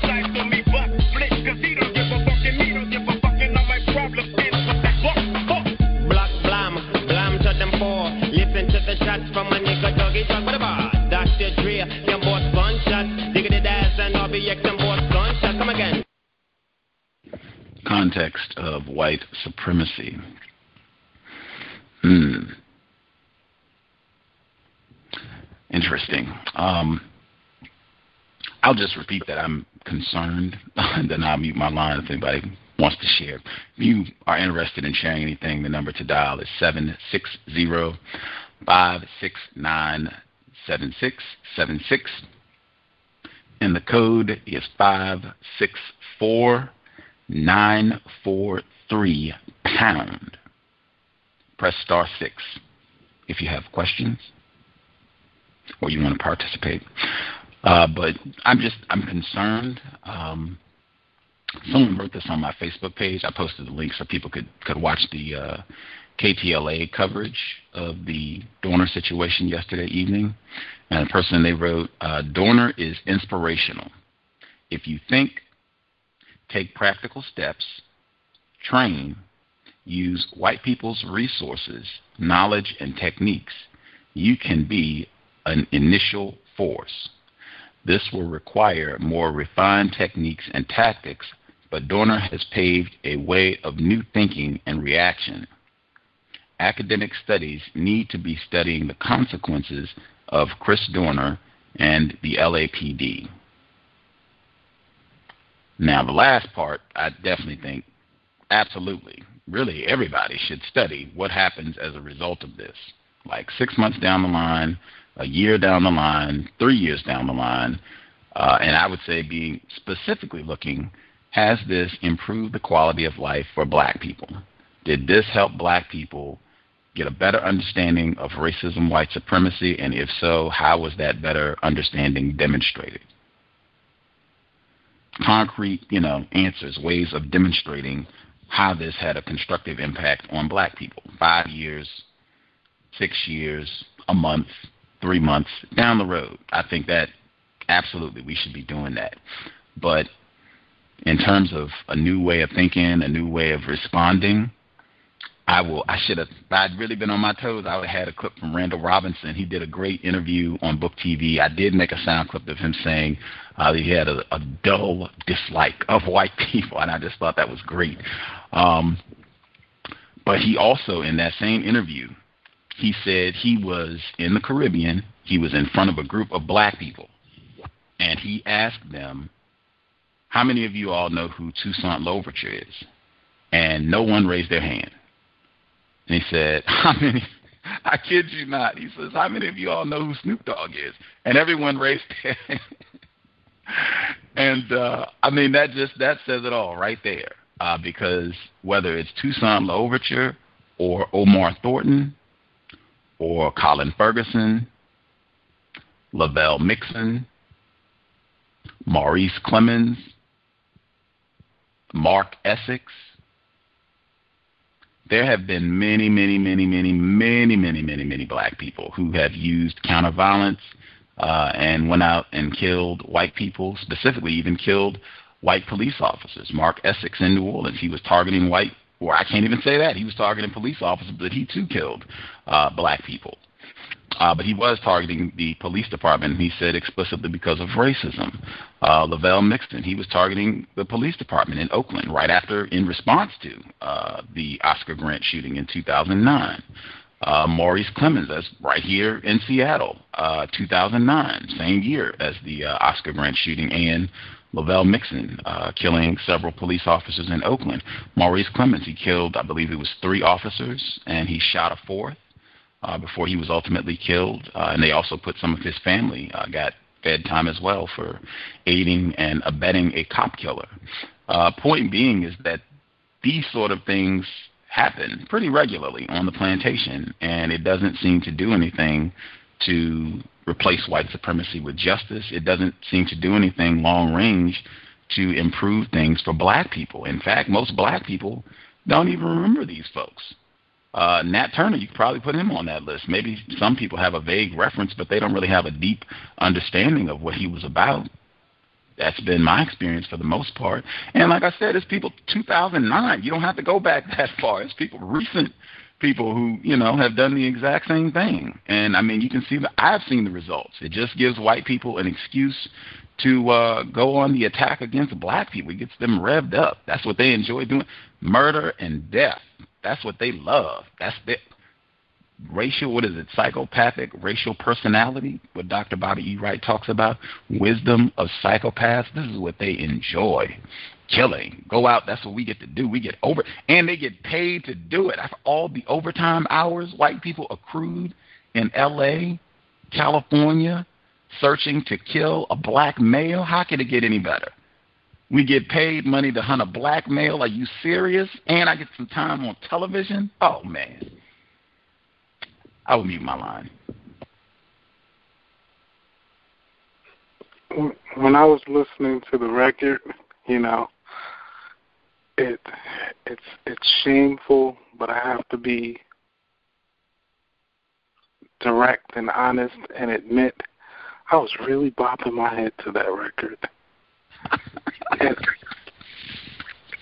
and I was really just thinking about the early 90s when that was a record that I drove around in my car and I played it loud repeatedly over and over again and just thinking about you know, the impact that that particular record, that particular album itself had on me. I mean, I didn't even realize how deep of an impact it had on me until the record began to play and I realized that I know every single word of that record. That's that's quite telling, you know. And even earlier when I watched my coworkers, my two coworkers rapping it in the office and the white female uh doing the Dr. Dre part and no one uh took umbrage with her uh having a great deal saying nigger this, nigger that, whatever. It was pretty interesting, you know. Wow, you just really don't sit down and really think about how impactful content is on you, particularly music. And wow, I could just imagine a lot of people right now playing that NWA album and really getting in that mindset as if they're going to go out there and do something to racist man, racist woman, racist child, and find themselves outmanned and outgunned, outgunned, and in a turkey shoot.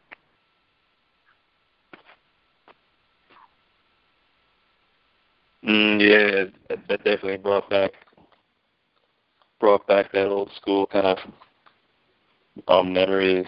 I think you're a little older than me. Not, I mean, maybe just a little bit, but I wasn't really a rap aficionado. But um, just the sound, you know, it's like I think music is even as bad as that message was. I think it, it's deteriorated even more since then. So I guess it's kind of easy to harken back to something that's a little bit more solid than we got now. But uh very unfortunate message. Very silly.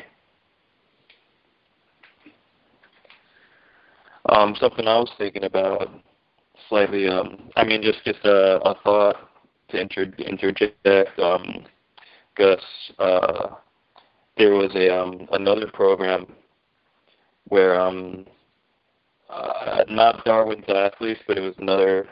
Um, I, I I have it like um you know I I have the um it's on my perm you know my permanent you know uh library of cows episode episodes, but um uh, it was a black author who authored one of those books talking about a similar thing like racism in um in sports, but a black author, and he was talking about um how Joe Paterno, and this is from like 2011 or no, this is from 2009 or 10, but he was saying that Joe Paterno was commenting saying that they were raping athletes, and that just that just kind of like you know another kind of like moment where something was spoken before it actually occurred in the news.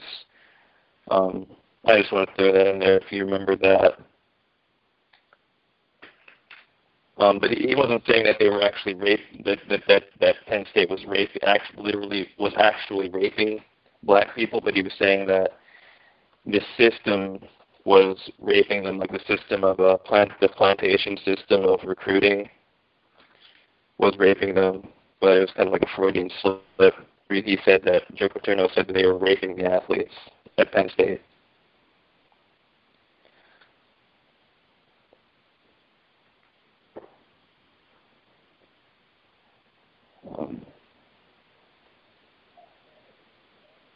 But anyway, about uh, t- t- today's uh, today's guest, um,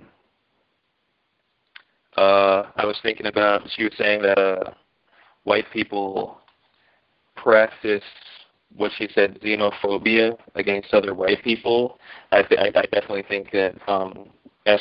Comment was more accurate, saying that it's just it's just racism taken to uh, this really fine degree where white people are picking out the most white white people within the white population, and um, I guess Israel um, and it, it Israeli uh, soccer fans who are notoriously racist are were um, like uh, they actually set on fire like a I guess they recruited the Israeli team recruited a couple of Muslim um, or Islamic, so-called Islamic. Uh, um, they look like white people um, to the to the Israeli team, and the Israelis went nuts and they like set the uh, clubhouse on fire, where they have all the trophies and everything, and uh, just you know throwing rocks and just you know racist comments at these uh, white Islamic players who were on the Israeli team, and. uh just I don't know the the, the Pope who's leaving the office right now. I guess he he like belonged to a um a uh, a group that was speaking out against uh Israelis. You know, then it's like these white Catholics hate the white Israelis, and the white Israelis hate the white Muslims, and the white Muslims want to blow everybody up. It's just uh I don't know. It seems like we could do more than just uh, sit around and say, "Oh no, white supremacy is uh, going to be around forever." It's like, I mean, white people are kind of a powder keg, so yeah, pretty interesting. Yeah, I I I found the uh, the guest's um, explanation or clarification of xenophobia to be pretty interesting. Um, I, I found it to be buckets and buckets of words as well. Um, it once again um, suspected racists uh, trying to place all the attention on themselves. Um, I find that they have a sort of racialized narcissism that even though they are dominating and subjugating red people, black people, brown people, yellow people globally, they continue to want to paint themselves as victims in some shape or form and not take responsibility or be accountable for the condition of the global climate as it is today. Um, so that they will talk about xenophobia, the battle for whiteness, who is the whitest of them all, the fairest of them all, so to speak. Um, you know, whether you're a Mediterranean white person or a Nordic white person or whatever, you know, who's the whitest of them all?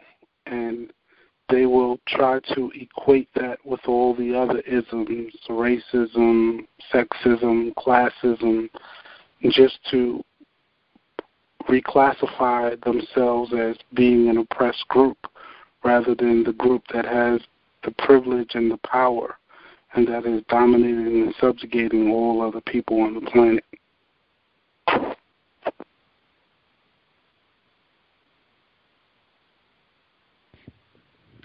hmm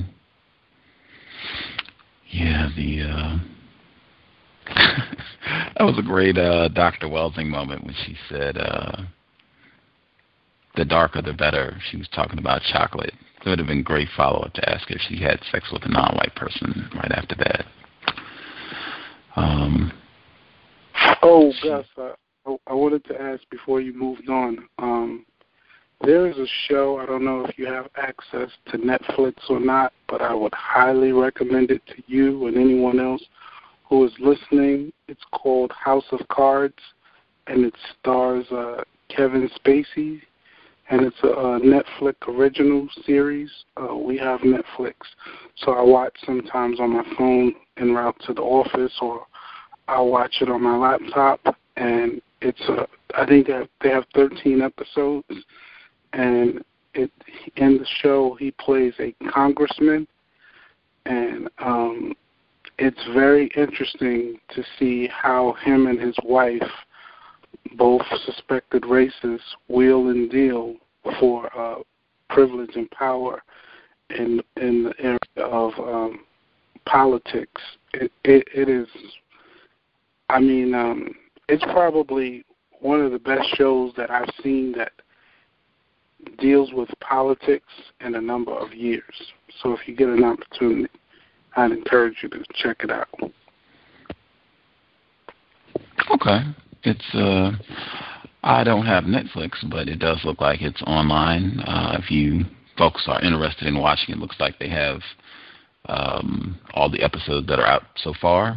Uh you can just go to TV Links, tv-links.eu and do a search for House of Cards and the episodes should pop up. But uh much obliged. I will make time to view an episode. Um I don't watch. People have to tell me about television programs to watch. I don't really watch television, but uh, The Walking Dead. I am watching. Video should be coming on The Walking Dead. They uh, get very explicit about the racism in that program uh, regularly, uh, and that's that's. An, I was even looking to see if there were any correlations between what was happening with the Dorner situation and this uh, week this past week's episode of Walking Dead because it was the big return. Like they uh, they had been on hiatus since I think the first week of December. I think it had been two months since they'd shown a new episode, and uh, they kind of left things at a pivotal moment. But it was it was very racialized, and there was even a moment that I that reminded me of the Dorner situation.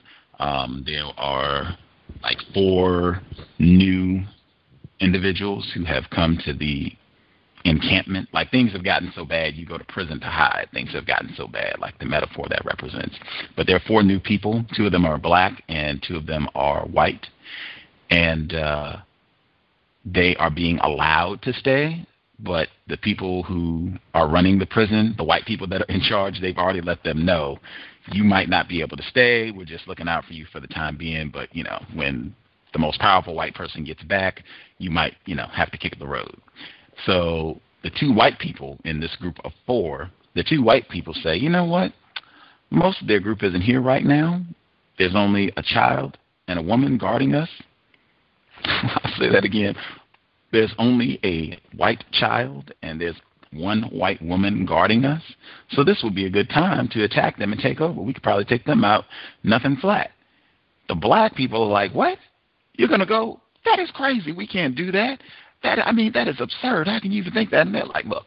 In fact, they said, look, it is survival of the fittest, Charles Darwin. And the world that you're talking about is over. We have got to do whatever we want. We are not going back out there with those walkers. Uh, we are going to do what we can to get resources and to save ourselves. Now, let's get that woman and the child. they're, I mean, they're just about to do it.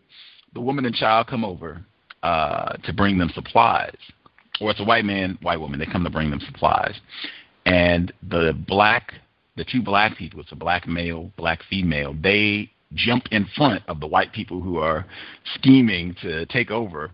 Uh, they jump in front of them and take the tools from the white people. That's it, because they were getting tools, and they were thinking that these white people, the scheming white people, would take the tools and then bash them over the head with the shovel and kill them uh, and take over. Uh, so they jump in front, take the tools, and you know, kind of shield the white people away. And I thought, wow, Dor- Mr. Dorner uh, did, in my view, was following the same logic. If what we've been told is is accurate uh, about him intervening or or telling because his partner, this white woman, had kicked this white suspect in the face, uh, and he thought this was really incorrect, and he mentions the uh, kicking victim repeatedly. They even talked to his dad, and I just thought that was similar. Uh, but anyway, I'll check out House of Cards if I have a moment.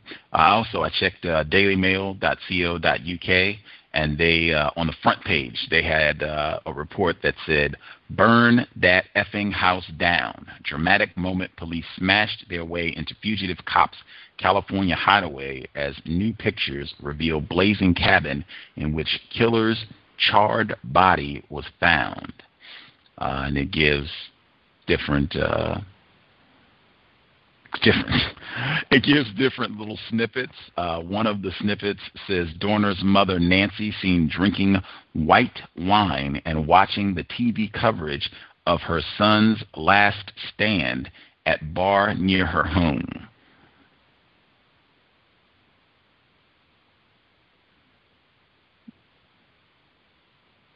Fascinating. They have pictures.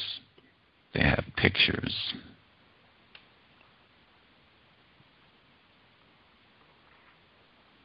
Mm. Um, hey, I, I just wanted to throw in. Um, I, I when I lived in Denver years back, like uh, one of the pieces of literature I was turned on to was um, The Walking Dead. Like it was like a few years before they they put it they they put it on the screen. You know, like the original of the uh, concept was a comic book. Um, and I got addicted to it because it was pretty engrossing. But um, I don't know how gritty the uh, the the television version is, but the uh, the elements of racism in the comic book were were um,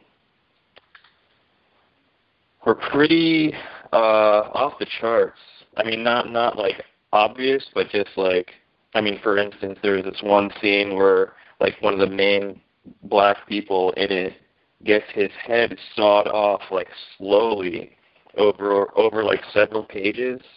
His head gets sawed off like with a like a dull sword, and it takes like pages for it to get fully chopped off.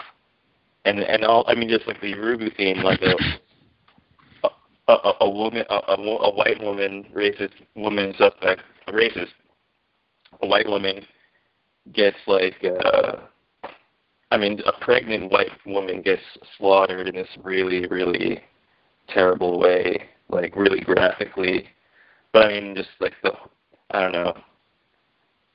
Comic book was pretty bad, but I was, you know, I don't know. A lot of it's maintained. I haven't, I haven't seen the comic book, but I have seen all of the episodes that have aired thus far, and I think it holds true. It's probably not as intense, but it holds, and it pro- it can't be because, and I'm so I'm mad at myself because I can't believe I didn't bookmark it. But I saw an interview uh, where three of the cast members of Walking Dead were talking, and someone asked them why they don't call the why they don't use the term zombies, right? They call them walkers, um, biters, they don't call them zombies. And they said that that would give it away. Like we can't do it that way. That would give away what we're talking about. And it didn't, you know, I was just like, eh, hey, because I wasn't looking for that. That's why I didn't bookmark it. I don't even know how I found it. But when it came back in my brain computer, I was just like, oh, wow, that was way, because I mean, we talked about that repeatedly. Zombie code word for black people, just like niggers. And and I think it was the white woman. I, I'm killing myself. I'm gonna have to try to see if I can dig back in my history and find it. But um, I think it was the white woman, the white, the pregnant white woman in the in the story. This is the pregnant white woman who gets killed. Um, she says, "Yeah, if we call them zombies, that would that would give it away what we're doing." And I think. Whew, that's this show is super pop. Like they, uh, this is more popular than Breaking Bad. It comes on the same network as Breaking Bad, but it's more popular. Uh, white people they took out a full page ad in the New York Times for this program when they were not showing new episodes. Like it was in the middle of the two month break. uh, where there were no new episodes coming on, and they still had full page ads in the New York Times, uh, where you just the symbol is set in in Atlanta, Georgia. I mean, it's uh, yeah, it's a lot. Like even the the episode from this past weekend, it was so like so many of the conflicts were racialized, where it was like all of the non-white people would be in agreement in what they think should be done, and it would be all white people opposing them, and the white people would would win, of course. Uh, that would like that was happening repeatedly uh, this past weekend. Um, there was some other blatant stuff. Oh my God, there's a totally blatant uh, scene like there. This blatantly racist guy's name is Merle. He's been calling people nigger. That's why I'm sure. Is that in the book in the comic book series? Do do they use the word nigger? Is, is that the, the the white guy with um? he- He's he's uh got the the um, you know the the camper. Yes. Um, he wasn't he wasn't like that in the comic book. No. Hmm, okay. He was like friendly. He was like a nice old friendly guy. You know. Oh, that's they have two. I, well, there there's more than one guy with a camper. Um, I think you might. There is another guy who has a camper, and he's old and friendly. I think his name is Dale, maybe. Hmm, like it was years back. I can't remember exactly which which character was Merle, which one was Dale. Dale is the nice old guy. Merle one of them, is one of them has a younger a younger fam younger like wife or something, right? uh, Merle has a younger brother, and Dale has. This is like too detailed. So if you ought to watch this, Yeah, this program, you can watch it on your own time. But it, I do think it reveals quite a bit about uh, about racism, and white supremacy. They do use the term nigger explicitly uh, in the program, and uh, it's set in Atlanta. I mean, hey, it's set in Atlanta. They go to the CDC for goodness sake. I mean, it's incredible. Lots of racism. Um, anywho, uh, one of our listeners emailed us in. They said, I must admit that the mental masturbation of hearing that Dre song felt good. Out of frustration, so many black people are praising this guy. I saw his Facebook page and it seemed like he like most of his pictures were about his military and law law enforcement career, his degree and his white friends. I suspect he was devastated when the rhetorical ethic was destroyed. I use this, his posting of the Jesse Jackson race card as an example of confusion, and he did put that on my Facebook page. I think that was one of the images that uh, Christopher Dorn that's been attributed to his Facebook page. Might not even be white people could have put that up.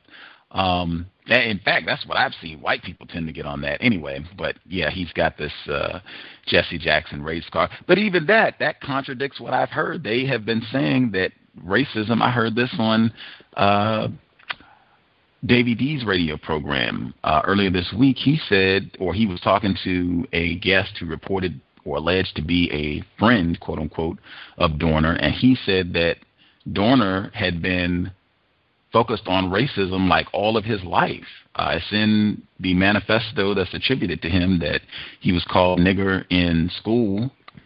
Uh, he was at a Christian school or what have you, and they were calling him nigger. Uh, and he says the, the guest that was on said that this was also a problem while he was in college in Utah, uh, dealing with racism. Apparently, some blatant white supremacists. Uh, and then it kept reoccurring while he was at LAPD. I mean, I just don't understand. I don't understand why somebody, if they have, have consistently been complaining about racism, why they would have a race card photo. That doesn't make that does that just doesn't make sense to me. Most of this doesn't make sense to me. Um. His his other note was uh, Merle Dixon and Daryl Dixon, most popular characters. Neither Merle nor Daryl are part of the comic. Oh, okay. He knows a little bit more about it. Okay, so they added they added some character. Well, that's interesting. I didn't know who the most popular character. I thought it was probably uh, the sheriff guy. I forgot his name. I thought it would probably be him, but uh, yeah. Uh, Merle is blatantly racist. Uses the term nigger. Uh, he beats a black guy down. He pistol whips him and, and the whole nine. Like he uh, unrefined all the way. Anywho, um,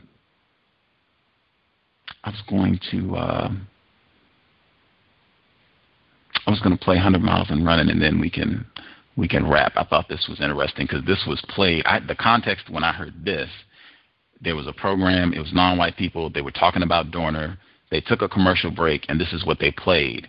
And this was, it was before yesterday, uh, before Tuesday. So this was before the whole cabin thing. I think there had been no updates. There had been no new reports. They didn't know where he was. He hadn't surfaced. There had been no sightings, nothing. So that was when this played.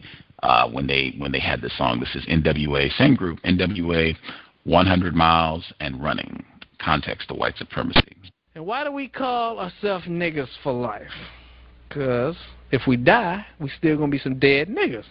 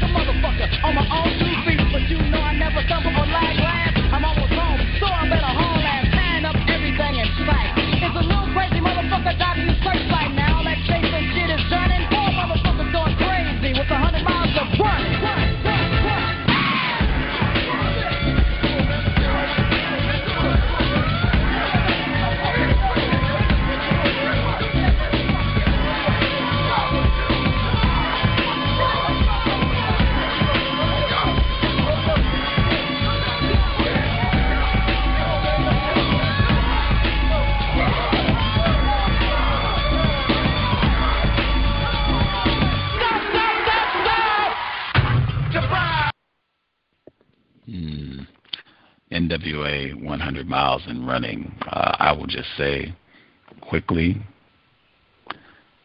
white people are the master deceivers in the known universe. A part of their deception package is being able to package things in a manner that you will believe what they want you to believe.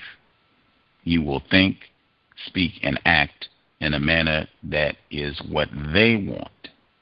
Now, I would say you can take some of the very people who are responsible for that song, uh, the songs we've heard from NWA, Ice Cube. Now, white people in the late 80s, early 90s packaged him as a criminal, thug, dangerous hoodlum, killer. This same person is now packaged and does family movies, slapstick comedies. Same person. Before it was he had a gun, death, oh, all the time.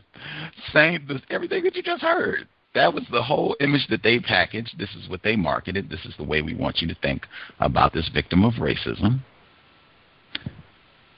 20 years down the road, he's doing G rated family movies with Nia Long. And I'm not mad. Nia Long is gorgeous. Hey, right on. I'm just saying, white people are master deceivers. Keep that in mind. And I would also just say, just evaluate Professor Griff on this very program. He talked about his view about racism, white supremacy, and how that how racists manipulated and used that group and to what ends uh, that was uh, on his first visit to the cows, 2009. Uh, also, just look at you know some of the people that were involved. Uh, given what we've talked about, topics that have come up on this program, the fact that we have been told uh, Easy E died from AIDS, so we have been told. Given you know information we've shared about what is known as AIDS on this program. Uh, Dr. Dre, not only is he affiliated with this group, he is also the person who's looked at as being responsible for the uh, prolific careers of Eminem and 50 Cent. You can evaluate their music if you think it's constructive. I think Eminem, Elvis of, of uh, hip hop, a lot of racism, white supremacy there. Dr. Dre would also be connected with them, and you know them being as popular as they are. Um, already touched on Ice Cube. Just even Snoop Dogg's career. just follow. You know, I, I would just say again, anything if you white supremacist white people they have constructed their system so that it is lucrative. It is profitable to practice racism. As I said, you got a lot of white enforcement officers, male and female, who just racked up a lot of overtime in the apparent death of a victim of racism, at least what's been alleged. They make it very lucrative anything that supports the system of racism, white supremacy, and I'd say the black people that are in this group, they seem to have, you know, made a lot of money putting out this sort of content. You can evaluate for yourself if you think it is constructive or if this is something that is just helping to maintain, strengthen the system of racism, white supremacy. Uh, I will mute my line. Anybody want to get into anything else? Just that song itself, as I was hearing it, I was sitting here uh, jotting down notes from my own manifesto.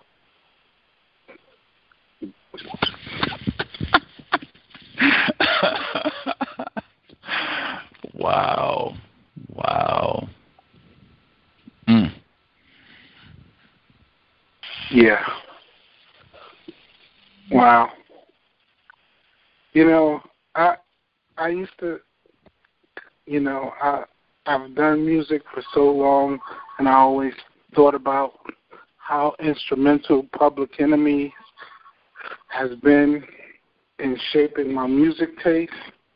But just hearing those two songs today, I didn't realize how impactful NWA actually has been in terms of a lot of the songs that I've liked over the years and even some of the songs that I like today. It's pretty interesting.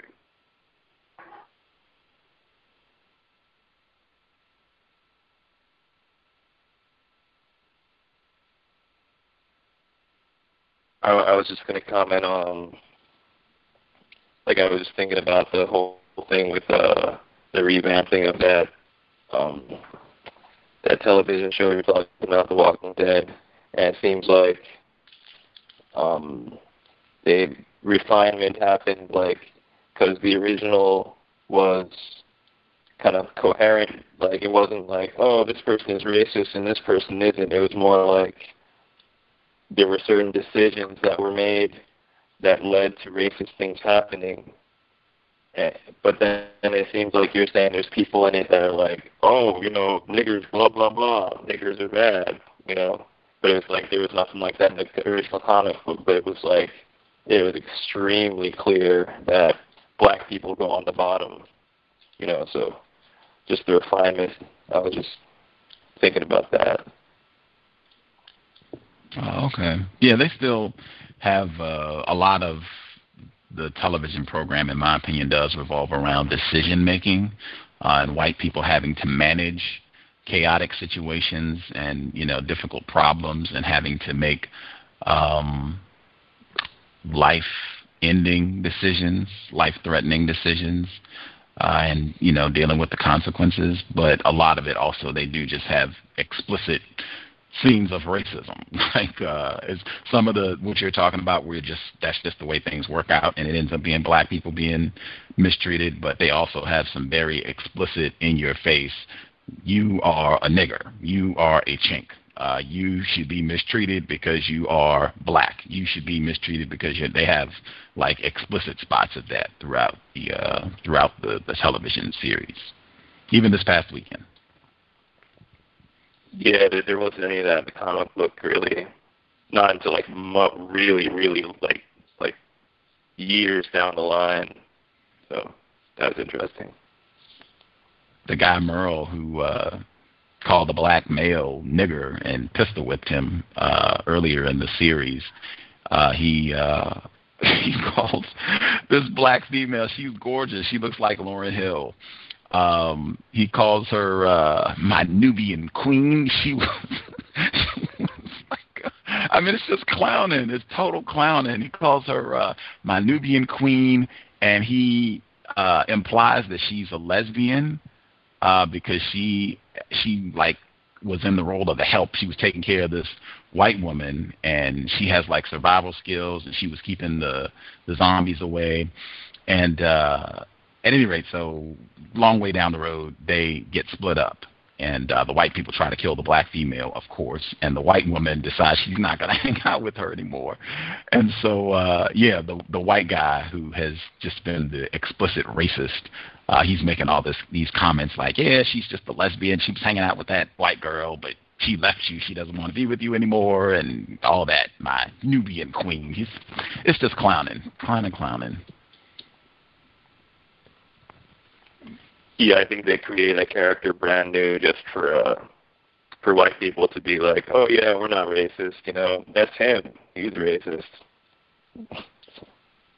Interesting.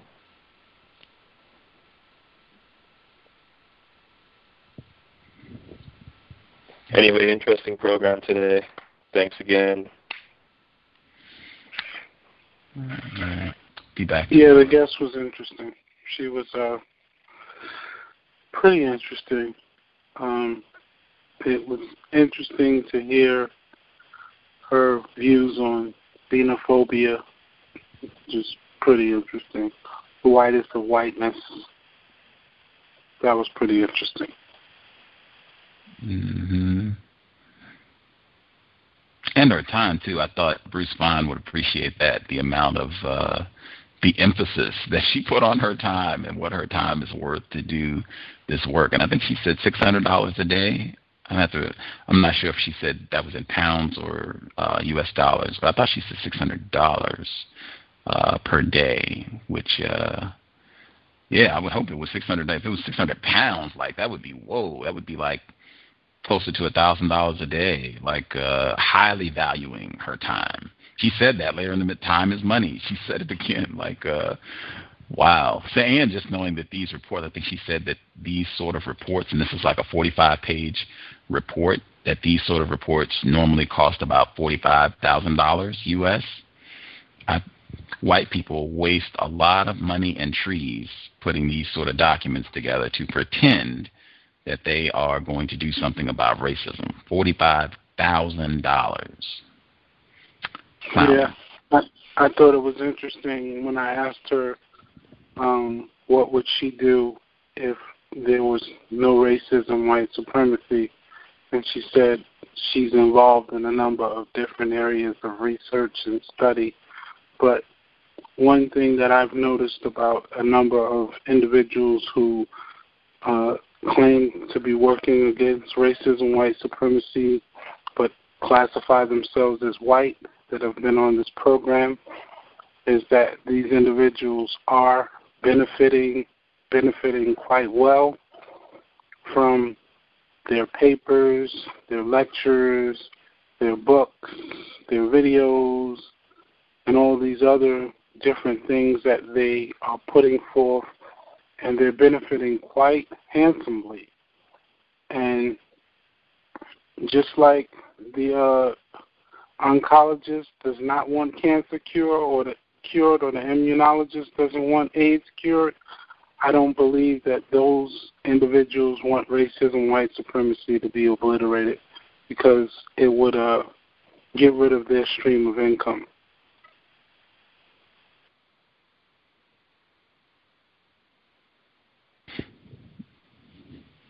Mm-hmm. Yeah. They, they, they, it's like these these professionals. They want to get on this.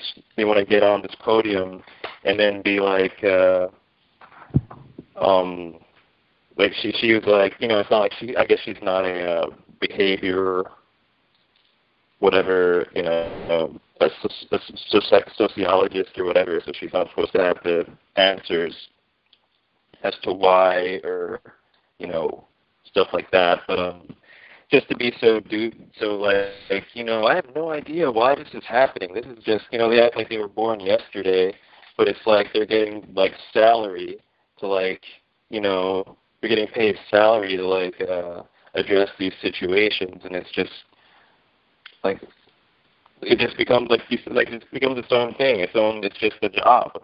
You know, it just becomes another job. So job security.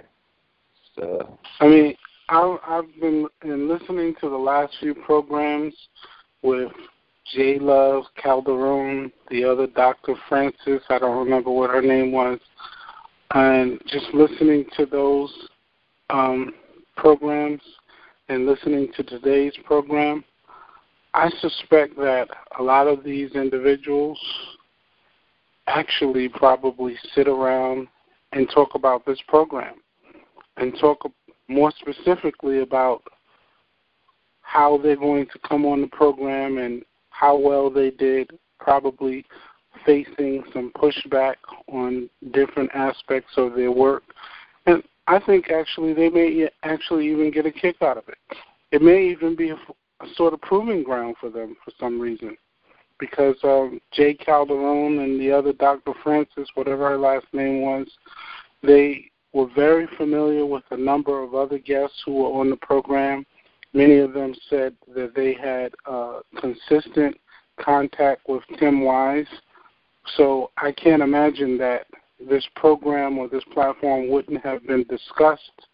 And I wonder, actually, I'm looking forward to, I guess, moving forward to asking them, do they stand around and actually talk about this program? Or listen to the archives of this program to prepare to come on the program. Yeah, I wouldn't doubt it. I'm, I'm I'm pretty sure it would stand out. You know, a thorn in their craw, in a way. I, I never heard any programs like this one where um, it's so consistent addressing those uh these white people that you know make tons of money talking about racism. I've never heard that before in any type of intelligent manner, you know.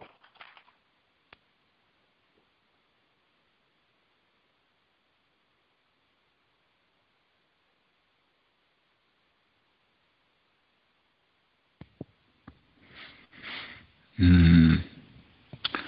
Right on. Be looking forward to that response as well. We should have more white people to come this month. Appreciating that. And we should have Norm Stamper should be here on Sunday. I'm so excited about that. Uh, he did uh, the book Breaking Rank. Uh, you've heard his sound clip repeatedly. I guess uh, unless you just started listening to the cows, you've uh, either heard the program or you heard the sound clip. Uh, don't forget your nigger knocker. That is Norm Stamper Breaking Rank. Uh, he is the former chief of police uh, for Seattle. Uh, he's also spent many, many years uh, as an enforcement officer in San Diego, Southern California. I am very interested to hear uh, his views on the Dorner situation. Um, yeah, just as someone with a lot of experience as an enforcement officer and knowing, talking about, being honest about the racism in the uh, police departments uh, just his view on what's been reported. I'm interested to hear what he thinks about the line where uh, in the manifesto it says that uh, the black the black supervisors who practice racism against the white cadets be as some sort of revenge for when they were mistreated by white superiors that these black supervisors are perpetuating the cycle of racism. I'm paraphrasing, but he says that phrase specifically, perpetuating the cycle of racism. Like, I would be very curious to hear what Mr. Stamper thinks about that, uh, because he talks in his book about black officers uh, having to support racism. Uh, he even uh, talks in his book. There's a scene where he uh, he's trying to address racism in the department, and he says that a black officer broke down in tears in front of him uh, at the sort of racist jokes and racist things that were being said on a constant basis and he had to laugh and go along and agree with this stuff and he said he felt like he was having to demean himself and demean black people constantly uh, in tears um, so i'm very interested to see if he has seen anything of this, heard anything about this, black supervisors mistreating uh, white cadets uh, and this perpetuating a cycle of racism in the police department, as well as just other aspects. I think it'd be cool to hear his opinion on what's been going down. Anywho, uh, but that is not till Sunday. We will be on many times before then, uh, most notably uh, tomorrow. Dr. John Hoberman, white man, uh, University of Texas Austin. He's a professor at the university where that white girl, who is uh, the plaintiff in the Supreme Court case where they're discussing affirmative action, uh, he's a professor there, so he might have some insight on that as well. But anyway, we're talking about his book, Black and Blue Racism in the Healthcare Industry. Uh, it surprisingly talks about white doctors uh, avoiding, obfuscating, denying that the racial health disparities exist because the white doctors are racist, uh, and how it's that's pretty much got to be what it is, is what he's saying, and uh, just looking at the different ways that white doctors and other people make excuses and uh, find any other reason for these disparities except white doctors being racist. Uh, tomorrow, 8 p.m. Eastern, 7 p.m. Central, 5 p.m. Pacific. Dr. John Hoberman. Uh, if you want to hear the archives when he was here before, uh, it was again September 2009. September 2009. Uh, invest. If you think the program is constructive, listener supportive, uh, definitely thank everyone who has contributed, made it possible for us to remain on the air all of these years. Uh, you can visit the YouTube page. I'm going to see if I can dig out some time over the next few days and crank out another uh, video. But uh, check out the YouTube page, uh, the blog as well, racism-notes.blogspot.com. PayPal is in the top right corner. Uh, the new uh, post on Christopher Dorner, uh, that should be the top post. Uh, you can see the video that I did on the Dorner situation as well. Um, share if you think it is uh, constructive. We will be back on tomorrow evening uh, let's see. Oh, first time. Yeah, Shadow. He said the first time he ever heard white guys blasting rap music, it was NWA. Yeah, I would say keep that in mind too. I've heard a lot of of white people doing uh, NWA. All like they know all the lyrics. They know uh, everything. I think 909 he was saying that there was a documentary or something where it was Eminem and Ice T, and they were singing some of Ice T's old lyrics, and Eminem had memorized them all. Like Ice T had forgotten some of the lyrics to his own song, and Eminem he knew them all. Like, uh, yeah, I I've seen I've seen that all my life, all my life. NWA does not bother white people at all. They will invite them over to do a private birthday party at their house, uh, and then maybe even offer their wife for Anyway, we'll be back tomorrow. Thanks everybody for tuning in. I hope it was a constructive investment of your Wednesday afternoon. Uh, we'll be back at the regular program time tomorrow. I'll be delighted about that. Uh, we will just do our quick prayer. It has been time. Replace white supremacy with justice as soon as possible. We'll be back tomorrow. Thanks everybody for tuning in. Hope it was a constructive investment of your time. Cows signing out. Nigga, you so brainwashed. I'm a victim, brother. Problem. You're a victim. Yeah. I'm a victim of 400 years of conditioning. Shut up. The man has programmed my conditioning. Mm-hmm. Even my conditioning has been conditioned. Okay, round two. Name something that's not boring. A laundry? Ooh, a book club. Computer solitaire, huh? Ah, sorry, we were looking for Chumba Casino. That's right. ChumbaCasino.com has over 100 casino style games. Join today and play for free for your chance to redeem some serious prizes. ChumbaCasino.com. No purchase necessary. Where prohibited by law. 18 plus terms and conditions apply. See website for details.